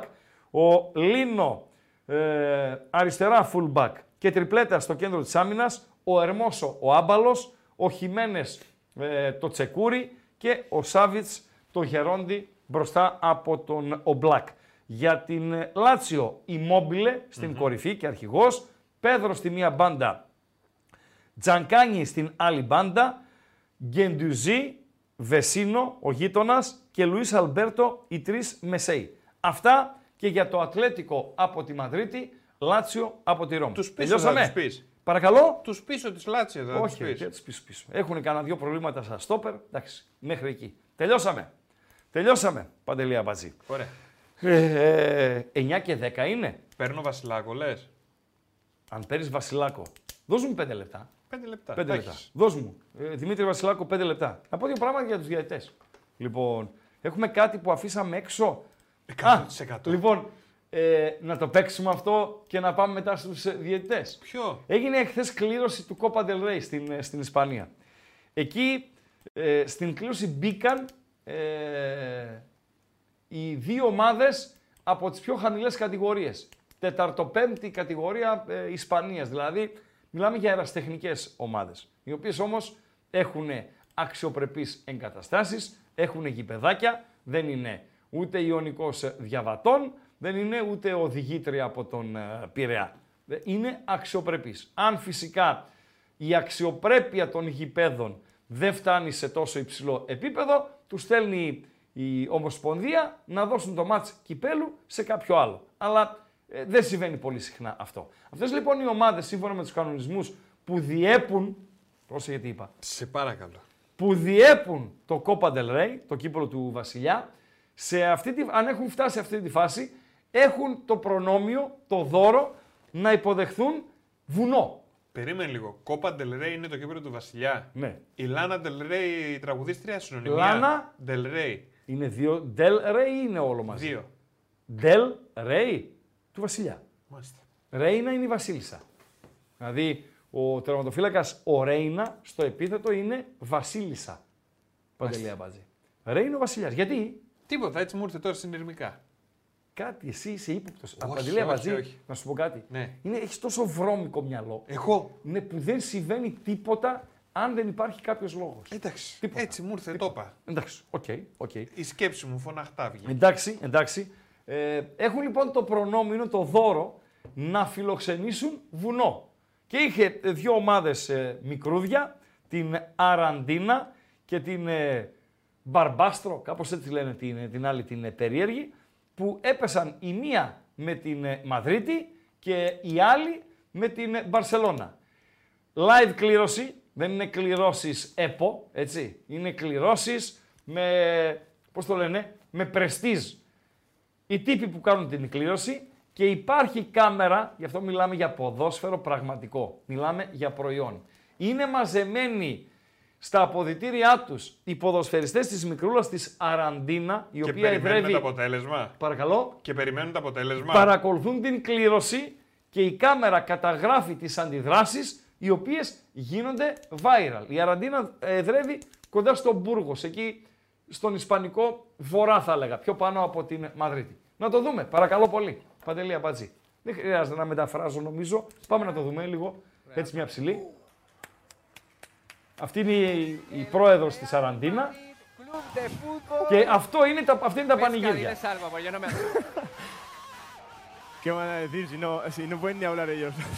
Όπα, εδώ. Δείτε τον παππού στο βάθος. Είναι όλα τα λεφτά, δηλαδή. Δύο είναι οι λόγοι που παίζεται αυτό το βιντεάκι. Πρώτος είναι για να δείξουμε σε ένα κύπελο που η Αραντίνα, δείτε τον παππού στο βάθος. Σταμάτα το λίγο, Παντελία Μπατζή. Πάντο 2 δευτερόλεπτα πίσω να πω κάτι. Δύο είναι οι λόγοι που παίζει το βίντεο. Ο πρώτος είναι για να δείξουμε τις διαφορές που είναι χαώδεις. Εμείς κάνουμε κύπελο, δεν ξέρουμε πού θα γίνει ο τελικός. Δεν ξέρουμε αν θα γίνει με κόσμο ή χωρίς κόσμο και οι Ισπανοί είναι αυτοί. Δείτε τον Παπούλη που πανηγυρίζει για την κλήρωση καθώς η ομάδα του χωριού του θα υποδεχθεί τη μεγάλη Ρεάλ Μαδρίτης. Φοβερά πράγματα. Αυτό είναι το ποδόσφαιρο, έτσι. Αυτό είναι το ποδόσφαιρο. Όχι αυτό που νομίζουμε ότι έχουμε στην Ελλάδα. Μπήκε κανένα γκολ, έχασα κάτι, για να δούμε, τι λέει η Bet365. Όχι, δεν έχασα κάτι. Παντέλο, Λειψία Young Boys 2-1, Ερυθρός Αστέρας Manchester City 0-2. Ναι, να καλέσουμε τον Βασιλάκο, Παντελή Αμπατζή. Ήθελα να πω για τους διαιτητές ότι έχουν ραντεβού τη Δευτέρα στις 6. Αντιπροσωπεία των διαιτητών θα έχει ραντεβού με τον οικονόμου από την ελληνική κυβέρνηση τη Δευτέρα το απόγευμα στις 6. Και θα ήθελα πραγματικά να μάθω ποιος έκλεισε το ραντεβού. Παντελή Αμπατζή. Γιατί? Τη Δευτέρα στις 5 έχει Πανετολικός ΑΕΚ. Οκ. Okay. Στις 6 έχει Πανσεραϊκός Ολυμπιακός. Οκ. Okay. Δύο παιχνίδια τα οποία από τη στιγμή που συμμετέχουν ο Ολυμπιακός και η ΑΕΚ και μάλιστα είναι εκτός έδρας, κατά πάσα πιθανότητα, εκτός συγκλονιστικού πρόπτου, θα τα σφυρίξουν διεθνείς διαιτητές. Σωστά. Mm-hmm. Ο Παπαπέτρο, ο φίλος σου, για παράδειγμα, που αύριο θα σφυρίξει στο Μπριζ. Την ώρα που θα παίζονται τα παιχνίδια και αντιπροσωπεία με διεθνείς διαιτητές θα είναι στον Υπουργό, αυτοί που θα σφυρίζουν εκεί τι θα κάνουν, ρε Παντελή Αμπατζή. Μιλάμε για διαιτητή, 2 επόπτες και 2 βαρίστες. Για 5 ανθρώπους και 5-10. Υπάρχει περίπτωση να διακοπεί, θα μας πει ο Βασιλάκος. Δηλαδή, στο 20 λεπτό Πανετολικός ΑΕΚ να το διακόψει για λίγο ο Ευαγγέλου, το Πανσεραϊκός Ολυμπιακός να το διακόψει για λίγο ο Γκορτζίλας που θα οριστεί στις Σέρρες και να πει για 10 λεπτά λίγο να μιλήσω με τον Υπουργό και επιστρέφω. Υπάρχει περίπτωση να γίνει κάτι τέτοιο? Δημήτρη Βασιλάκο, αυτός θα μας ενημερώσει. Γιατί με μπλέκεις με αυτά τα περίεργα συνέχεια? Φίλε, ελληνικό ποδόσφαιρο. Έχουν διαιτητές ραντεβού με την κυβέρνηση. Σωστά. Ναι. 6 ώρα το απόγευμα τη Δευτέρα που έχει 2 μάτς. Εντάξει, οκ. Okay. Μια χαρά. Δηλαδή δεν μπορούσα να το κάνω το ραντεβού στις 3. Δεν λες καλά που έχουμε πρωτάθλημα τώρα. Ναι, οκ. Okay. Αλλά δεν γίνεται να το κάνω το ραντεβού στις 3. Ή η Δευτέρα πρωί. Έχει δουλειά ο Υπουργός. Δεν κατάλαβα τι γίνεται, ρε φίλε. Να ήταν μόνο αυτό το πρόβλημα. Θα μου πεις στο ΠΑΟΚ Βόλος, αυτοί ανακοινώσαν ότι ο ΠΑΟΚ υποβιβάζεται, έτσι. Ισχύει και αυτό έγινε. Ψέματα είναι. Όλα έχουν γίνει. Έτσι. Τι κάνεις? Να εδώ σκουπίζω τα αίματα τα χθεσινά. Φίλε, τώρα εγώ που δηλαδή δεν βγήκε over το Νάπολι Μπράγκα, πρέπει να αλλάξω χώρα, να φύγω από την επανομή, να πάω στο πλαγιάρι. Τι να κάνω, ας πούμε. Μαζί θα πάμε. Μαζί. Φοβερά πράγματα συμβαίνουν. Δεν ήταν καλή η βραδιά, στοιχηματικά. Δεν ξέρω ποιος πληρώθηκε χθες. Κάποιος μπορεί να πληρώθηκε, αλλά για τη μάζα μιλάμε. Γενικότερα, ας πούμε. Ναι. Δεν ήταν καλή βραδιά. Ναι. Όχι. Καθόλου. Χαρακτήρισα Καραγκιοζάκο τον Τάκε Κούμπο, δεν ξέρω, ο οποίος έκανε τη βουτιά. Φίλε, κάνεις βουτιά να πάρεις πέναλτι στο Champions League. Είχε και χώρο να κάνει και σούτι. Βεβαίως. Είχε χώρο να πάρει. Δηλαδή, βρήκε την ώρα να ντυθείς Στέλιος Γιαννακόπουλος. Σε παρακαλώ, ρε φίλε. Και χαρακτήρισε ντροπή κοιλίδα στην ιστορία της τον αποκλεισμό της United από τις ευρωπαϊκές διοργανώσεις μήνα Δεκέμβρη. Ναι, ισχύει. Εντάξει, όλη η σεζόν είναι κοιλίδα για τη United. Έτσι όπως εξελίσσεται. Οι ήττες που έχει κάνει, οι εμφανίσεις που έχει κάνει είναι ντροπιαστικές. Δεν είναι για το στάτους της. Σε ξαναρώτησα ποιον θα έπαιρνες προπονητής στη United. Με ξαναρώτησες και δεν σου είχα έτοιμη απάντηση. Έχεις. Γιατί εγώ έχω Ζιντάν. Από αυτούς που κυκλοφορούν ελεύθεροι, έτσι. Και διαφώνησα. Είχα διαφωνήσει. Ναι. Έχεις τώρα προπονητή? Όχι, πάλι δεν έχω. Ο Τεν Χάγκ είπε πριν από 10 μέρες είμαστε σε καλό δρόμο. Έφαγε 3 από την Bournemouth αντί να φάει 5 και έμεινε εκτός Ευρώπης από κάτι Γαλατάδες και Κοπεχάγες. Αν δεν ήταν σε καλό δρόμο, τι θα συνέβαινε? Ρωτάω εσένα που είσαι United. Θα κινδύνευε με υποβιβασμό. Τι είμαι? Δεν είσαι. Όχι βέβαια. Λίβερπουλ είσαι? Τίποτα δεν είμαι. Τίποτα δεν είσαι. Μάλιστα. Όχι, Brighton είναι. Πάντως, συμφωνούμε ότι αποδόθηκε δικαιοσύνη στον όμιλο της United. Το λέγαμε και χθες, ναι. Στον όμιλο της Μπράγκα, δηλαδή δεν είναι για να περάσει Union, προς Θεού, έτσι. Ναι. Και μίλησε η φανέλα στην Αυστρία, της Μπενφίκα. Γιατί είναι διπλό φανέλας αυτό. Ισχύει, ισχύει. Ναι. Δεν είναι καλά η Μπενφίκα. Δεν την περίμενα ότι θα το κάνει. Ναι. Λοιπόν, πάμε στα απόψινά. 1-2 μειώνει ο Ερυθρός Αστέρας. Τσέρβενα Σβέσδα, Μάντσερ από το City 1-2. Νομίζω είναι καλός ο Ράγκα στο live. Γκολ και over. Αν θέλετε να το πάω. Καλά. Στα νωρίς πας καλά, ναι. Στα νωρίς, ναι, μετά αρχίζουν τα προβλήματα. Δεν κάθεσαι μέχρι τις 12. Λοιπόν, μέχρι τις 12, κάτσε να σου πω ποια μέρα θα είμαι μέχρι τις 12. Περίμενε, Βασιλάκο. Περίμενε. Δευτέρα 8-10. Την Τετάρτη. Την άλλη Τετάρτη είμαι 10-12 έχουμε εκπομπή. Α, ωραία. Ψήνες, θα έχει Ισπανίες, θα έχει αυτά. Όλο και κάτι θα έχει να κάνουν και κάνα κουσκούσι. Θα έχει και Τουρκίες, αλλά. Γιατί αφού επιστρέφουν, λέει 19. Τα αναβάλαν. Θα επιστρέψουν 19. Έτσι διάβασα. Γιατί Σαββατοκύριακο δεν θα παίξουν. Όχι, αλλά νομίζω ότι 19 θα επιστρέψουν. Δεν μίλησες με Ερντογάν. Όχι, δεν επικοινωνήσαμε σήμερα. Τα σπάσατε. Χθες τα είπαμε και μου είπε δεν θα έχει. Δεν θα έχει. Κάτι πήρε το αυτί μου ότι θα επιστρέψουν. Τέλος πάντων. Πάμε στα απόψινά. Πάμε. Λοιπόν, έλεγα νωρίτερα, συγγνώμη, πάλι σε διακόπτω. Νομίζω να βάλω ένα ακόμη για όποιον να είναι στα μάτς να γίνουν γκολ και over 3,5. Γιατί όχι. Οκ. Πάμε. Εκεί που καλά είναι. Ναι. Και λοιπόν, εδώ που είναι καλά είναι. Αλήθεια είναι. Για πες. Θα ασχοληθώ από τα βραδινά. Πάμε στο πρώτο που δεν θέλει και πολλή ανάλυση. Εντάξει, το Celtic Feyenoord δεν ξέρω αν τα είπες γιατί δεν την έβλεπα από την αρχή την εκπομπή. Όχι, είπα ότι είναι ο Πάλμα μέσα, ο Ιάπωνας είναι μέσα, Παϊσάο, ναι. Ιβάνουσεκ και ο καλός, ο Χιμένες μπροστά, ναι, για τη Feyenoord. Όλοι μέσα είναι. Εντάξει, αδιάφορο είναι το παιχνίδι, το ξέρουμε. Δεν υπάρχει κάποιο διακύβευμα. Ευκαιρία να παίξουν ανοιχτά, που έτσι κι αλλιώς παίζουν ανοιχτά και οι δύο ομάδες. Η Celtic θέλει να κάνει και μία νίκη γοήτρου στο γήπεδό της και ήταν καλή και με την Ατλέτικο και με τη Λάτσιο. Ήταν καλή, δημιουργική, έβγαλε φάσεις. Δεν είναι ασβέστης ο Ρότζερς, παίζει επιθετικά. Εντάξει, η Feyenoord ξέρουμε τι ομάδα είναι, πόσο σκοράρει. Over 3 ασιατικό, αυτό που σας αρέσει. Εγώ over 2,5 το τίμησα, το έδωσα νωρίτερα. Και θα το παίξουν για να πετύχουν και κάτι στο Champions League. Είναι ο Κίμωνο Κουλούρης, δεν έχουν κάνει τίποτα. Πήραν ένα βαθμό. Ναι, climb mine τώρα. Έχουν να κερδίσουν το Champions League από τότε που πήγαινες Λύκειο.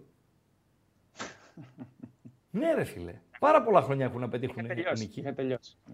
Θα το παλέψουν. Άρα, συμφωνούμε, over ασιατικό 3 εσύ, over 2,5 εγώ, Celtic Feyenoord. Σωστά? Ναι. Προχωράμε. Λοιπόν, πάμε και στον Dortmund. Εκεί είναι τα άλλα δύο σημεία. Το βασικό είναι το διπλό. Σου είπα και πριν 2 εβδομάδες αυτό ότι θα παίξουμε το διπλό. Το μόνο και που θέλω να αποφύγετε, ειλικρινά, αν η Πάρη δεν νικήσει, να μην προκριθεί. Δηλαδή, ο συνδυασμός ήττα Πάρη, ισοπαλίας στο Νιουκάστλ και πρόκριση Πάρη δηλαδή, είναι φιαλτικός για τον παίχτη, έτσι. Ναι. Εντάξει, και εδώ, για να τα λέμε, η Πάρη, αν μιλάμε για δικαιοσύνη, δεν είναι η ομάδα που πρέπει να περάσει μετά το σκανδαλώδες σφύριγμα που πήρε από τον αγαπημένο σου διαιτητή, τον Μαρτσινιακ. Έτσι. Να τα λέμε. Το που λένε. Ναι. Ας περάσει η Νιουκάστρ, φίλε. Ειλικρινά. Ας περάσει η Νιουκάστρ. Τώρα, οκ. Δεν ήταν καλή στα εκτός έδρας. Σε όλα τα εκτός έδρας ήταν εξαφανισμένη. Δηλαδή και στο Παρίσι, με πέναντι σκάνδαλο ισοφαρίστηκε, αλλά την είχε καταπιεί η Πάρη. Την είχε βάλει. 11 ήμασταν, ρε φίλε, όλοι και όλοι, ούτε αλλαγή δεν κάναμε. Εσύ τα έλεγες. Εσύ λες ότι έχει ένα μήνα που παίζουν οι ίδιοι και οι ίδιοι. Ξανά οι ίδιοι σήμερα. Ο Ισακ, στον πάγκο είναι ο Ισακ και 1,5 ακόμη. Τον Wilson έβαλε μπροστά. 1,5 ακόμη. Αυτή είναι ο πάγκος. Με 2 τερματοφύλακες, εσένα, εμένα, το Ρίγανη, τον Ισακ και τον Λάγκστοφ. Αυτή είναι. Εγώ δεν παίζω. Όχι, εκτός αποστολής άφησα. Και τον άλλον εκτός τον αφήσαν και παίζει βασικός. Μη με δεις μέσα και εμένα. Δεν μου λες εσύ Βασιλάκο. Έλα. Ανακοινώνει αποστολή ο Τσάβη για την Ανβέρσα. Έχει απ' έξω Αραούχο, Γκιντογάν, Λεβαντόφσκι. Σωστά. Για ξεκούραση. Για ξεκούραση. Με παρέμβαση Λαπόρτα, του λέει ο Λαπόρτα του Τσάβη, όχι θα τους πάρει στην αποστολή. Γιατί. Βγάζει. Έτσι, γουστάρω. Γιατί είμαι ο Λαπόρτα, ρε φίλε. Μάλιστα. Τους παίρνεις στην αποστολή. Και βάζεις και εντεκάδα το Λεβαντόφσκι, ρε φίλε. Δεν είναι ξεφτύλα για τον Τσάβη τώρα αυτό. Γιατί δεν δίνει και την παρέτησή του μαζί. Μαζί σου με κάλυψες. Λοιπόν, Dortmund Newcastle. Εγώ το βλέπω γκολ. Απουσίες είπα. Ντεμπελέ. Dortmund Παρί. Απουσίες. Ντεμπελέ σημαντικότερη για τους Γάλλους. Ο Εμρέ Τσάν για την Μπορούσια. Γκολ το έδωσα εγώ, οκ, είναι χαμηλά. Εσύ. Έχει θέμα στα χάφη η Dortmund. Αν δεις παίζει με Μπραντ και τον Ρόις, τους έχει βάλει στην τριάδα στα χάφ. Δεν έχει χάφ. Αλήθεια λες. Θα είναι τραυματίας ο Μεντσάκ και ο Ζάμπιτσερ είναι αμφίβολος. Δηλαδή είναι στον πάγκο, αλλά δεν ξέρω αν μπορεί να παίξει. Ναι. Οπότε και αγωνιστικά προκύπτει. Το Σάββατο παίξανε από το 15 με 10 παίκτες. Τρέχανε και με τη λειψία. Είναι και κουρασμένοι η Dortmund. Δηλαδή βγαίνει και αγωνιστικά το διπλό που θα ποντάρουν τη Παρί. Αλλά το κύριο στοιχείο που ποντάρουν το διπλό είναι ότι θα σμπροχτεί η Παρί. Έτσι λες. Για μένα είναι ξεκάθαρο ότι θα σμπροχτεί. Ναι. Ξεφτυλιστήκαν με αυτό το πέναλτι που δώσαν στις καθυστερήσεις με την Newcastle. Δεν θα το αφήσουν στην τύχη τώρα.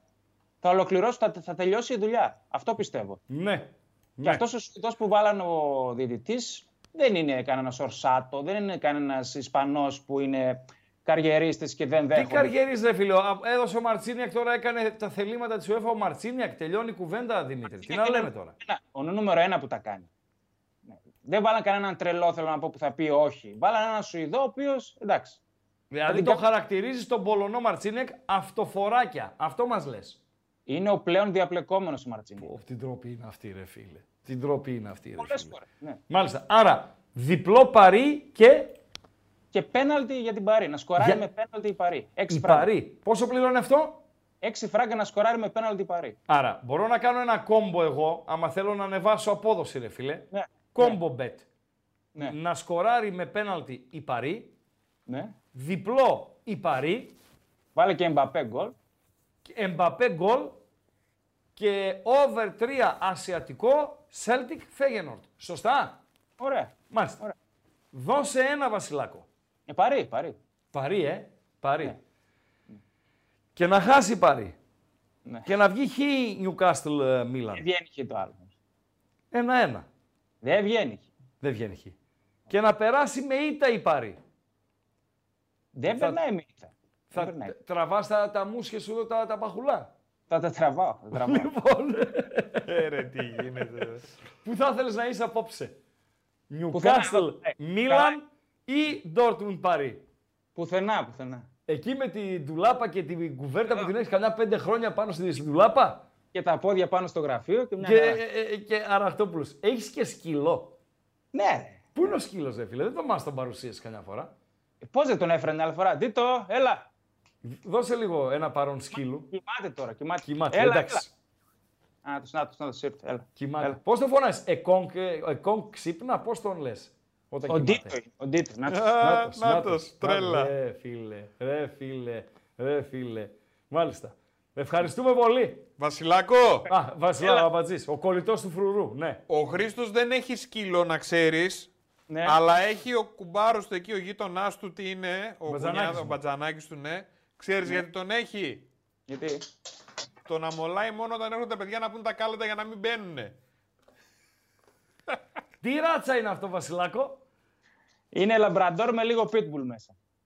Ωχ, επικίνδυνα είναι αυτά. Όχι, καθόλου. Εντάξει. Ευχαριστούμε, Δημήτρη. Άντε, καλό βράδυ. Καλό βράδυ. Αυτά λοιπόν από Δημήτρη Βασιλάκο. Λίγο με τα like.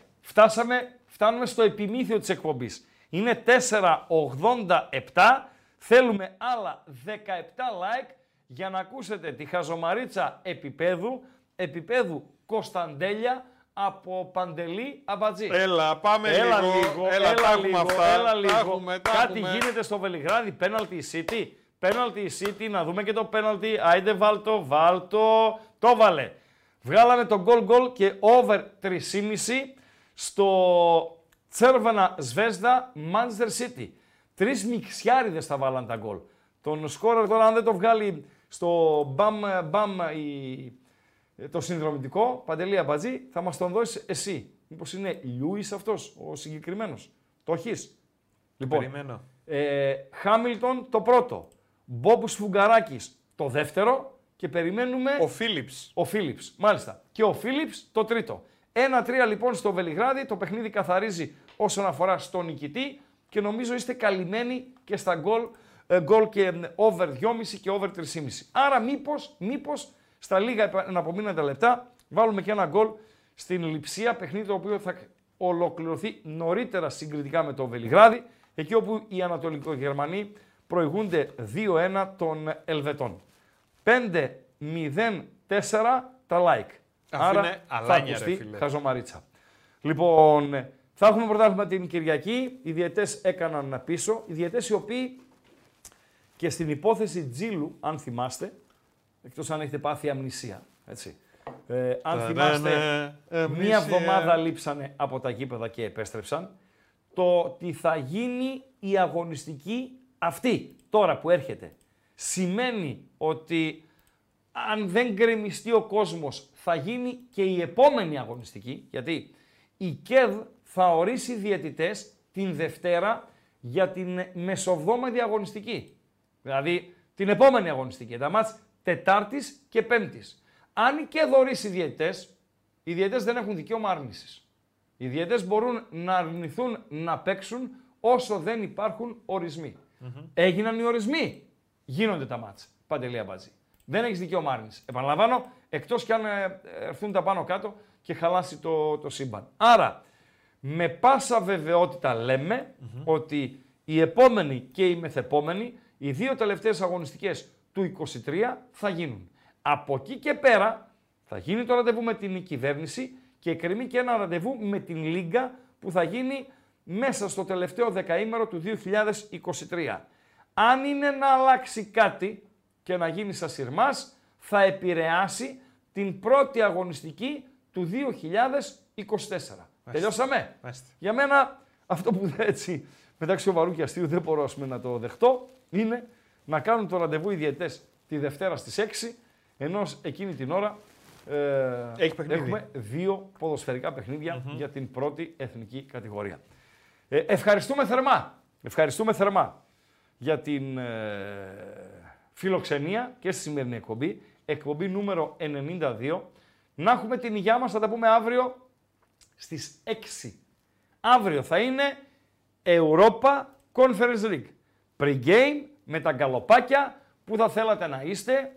Πόσους βαθμούς θα μαζέψουν οι ομάδες μας, Παντελή Αμπατζή, 0 έως 3, 4 έως 7, από 8, τα αγαπημένα μας γκαλοπάκια. 8 έως 10, 11, 12, κάπου εκεί έτσι θα κινηθούμε. Όχι, αύριο είναι ευκαιρία να πάρουν βαθμούς. Αύριο μπορούν οι ελληνικές ομάδες, τι σου έλεγα την προηγούμενη εβδομάδα, ότι μπορούν να κάνουμε 4 κλαρίνα, σωστά, να έχουμε δηλαδή 0 ως 1. Τι είχαμε, 3 ήττες και την νίκη του ΠΑΟΚ. Έτσι δεν είναι. Ωραία. Αύριο μπορούμε να κάνουμε το απόλυτο. 4-4. Να νικήσουν όλοι. Όλοι να νικήσουν. Φυσικά η απουσία του Πόνσε πρέπει λίγο να την μελετήσω στο μυαλό μου, καθώς ήταν ένα σοκ μόλις έγινε γνωστή. Θα τα πούμε αύριο στις 6 έως τις 7.30. Φάουλ σε καλή θέση για τους Young Boys, να το μεταφέρω στο κοινό και αμέσως θα πάμε στη χαζομαρίτσα του Αμπατζή. Εκτέλεση, κεφαλιά, out. Παντελή. Είναι λοιπόν, Χρήστο, ναι, 3 μπουγάτσες. Τι μπουγάτσες? 3 μπουγάτσες. Είναι μία με τυρί, είναι μία μπουγάτσα με κρέμα και είναι μία με σπανάκι. Σκέτη δεν έχει? Με το φύλλο μόνο. Ναι. Όχι, όχι, δεν Φιλέ. Έχει. Αγαπάω τη σκέτη την μπουγάτσα, αλλά έχει ιδιαιτερότητες. Δύο ιδιαιτερότητες έχει η σκέτη. Πρέπει να είναι ζεστή. Ζεστή και χοντρή ζάχαρη από πάνω. Έτσι. Χοντρή ζάχαρη. Μου την έμαθε ο Μακαρίτης, ο μπαμπάς μου, συγχωρεμένος. Να είναι καλά μέσα σε όλα αυτά που μου έμαθε. Με έμαθε να τρώω και σωστά μπουγάτσα. Μεγάλη υπόθεση. Ωραία, είναι οι 3 μπουγάτσες αυτές. Ωραία, πίνασα. Κρέμα, τυρί και σπανάκι. Κρέμα, τυρί, σπανάκι, 3 μπουγάτσες. Ναι. Και παίζουν πόκερ. Το έχουν στήσει και παίζουν ποκεράκι. Ρε Αμπατζή, επάνω που πάω να σε πάρω στα σοβαρά, δηλαδή να μιλήσουμε, να κάνουμε μια μπουγάτσοζήτηση, μου λέει παίζουν πόκερ με μπουγάτσες. Ποια μπουγάτσα από τις 3 κερδίζει? Στο πόκερ. Ναι. Η σκέτη θα το έπαιρνε. Όχι. Δεν είναι. Περίμενε, ρε φίλε. Καταρχήν, παίζουν πόκερ οι μπουγάτσες. Ναι, ρε φίλε. Και ποια κερδίζει? Αυτή με το καλύτερο φίλο!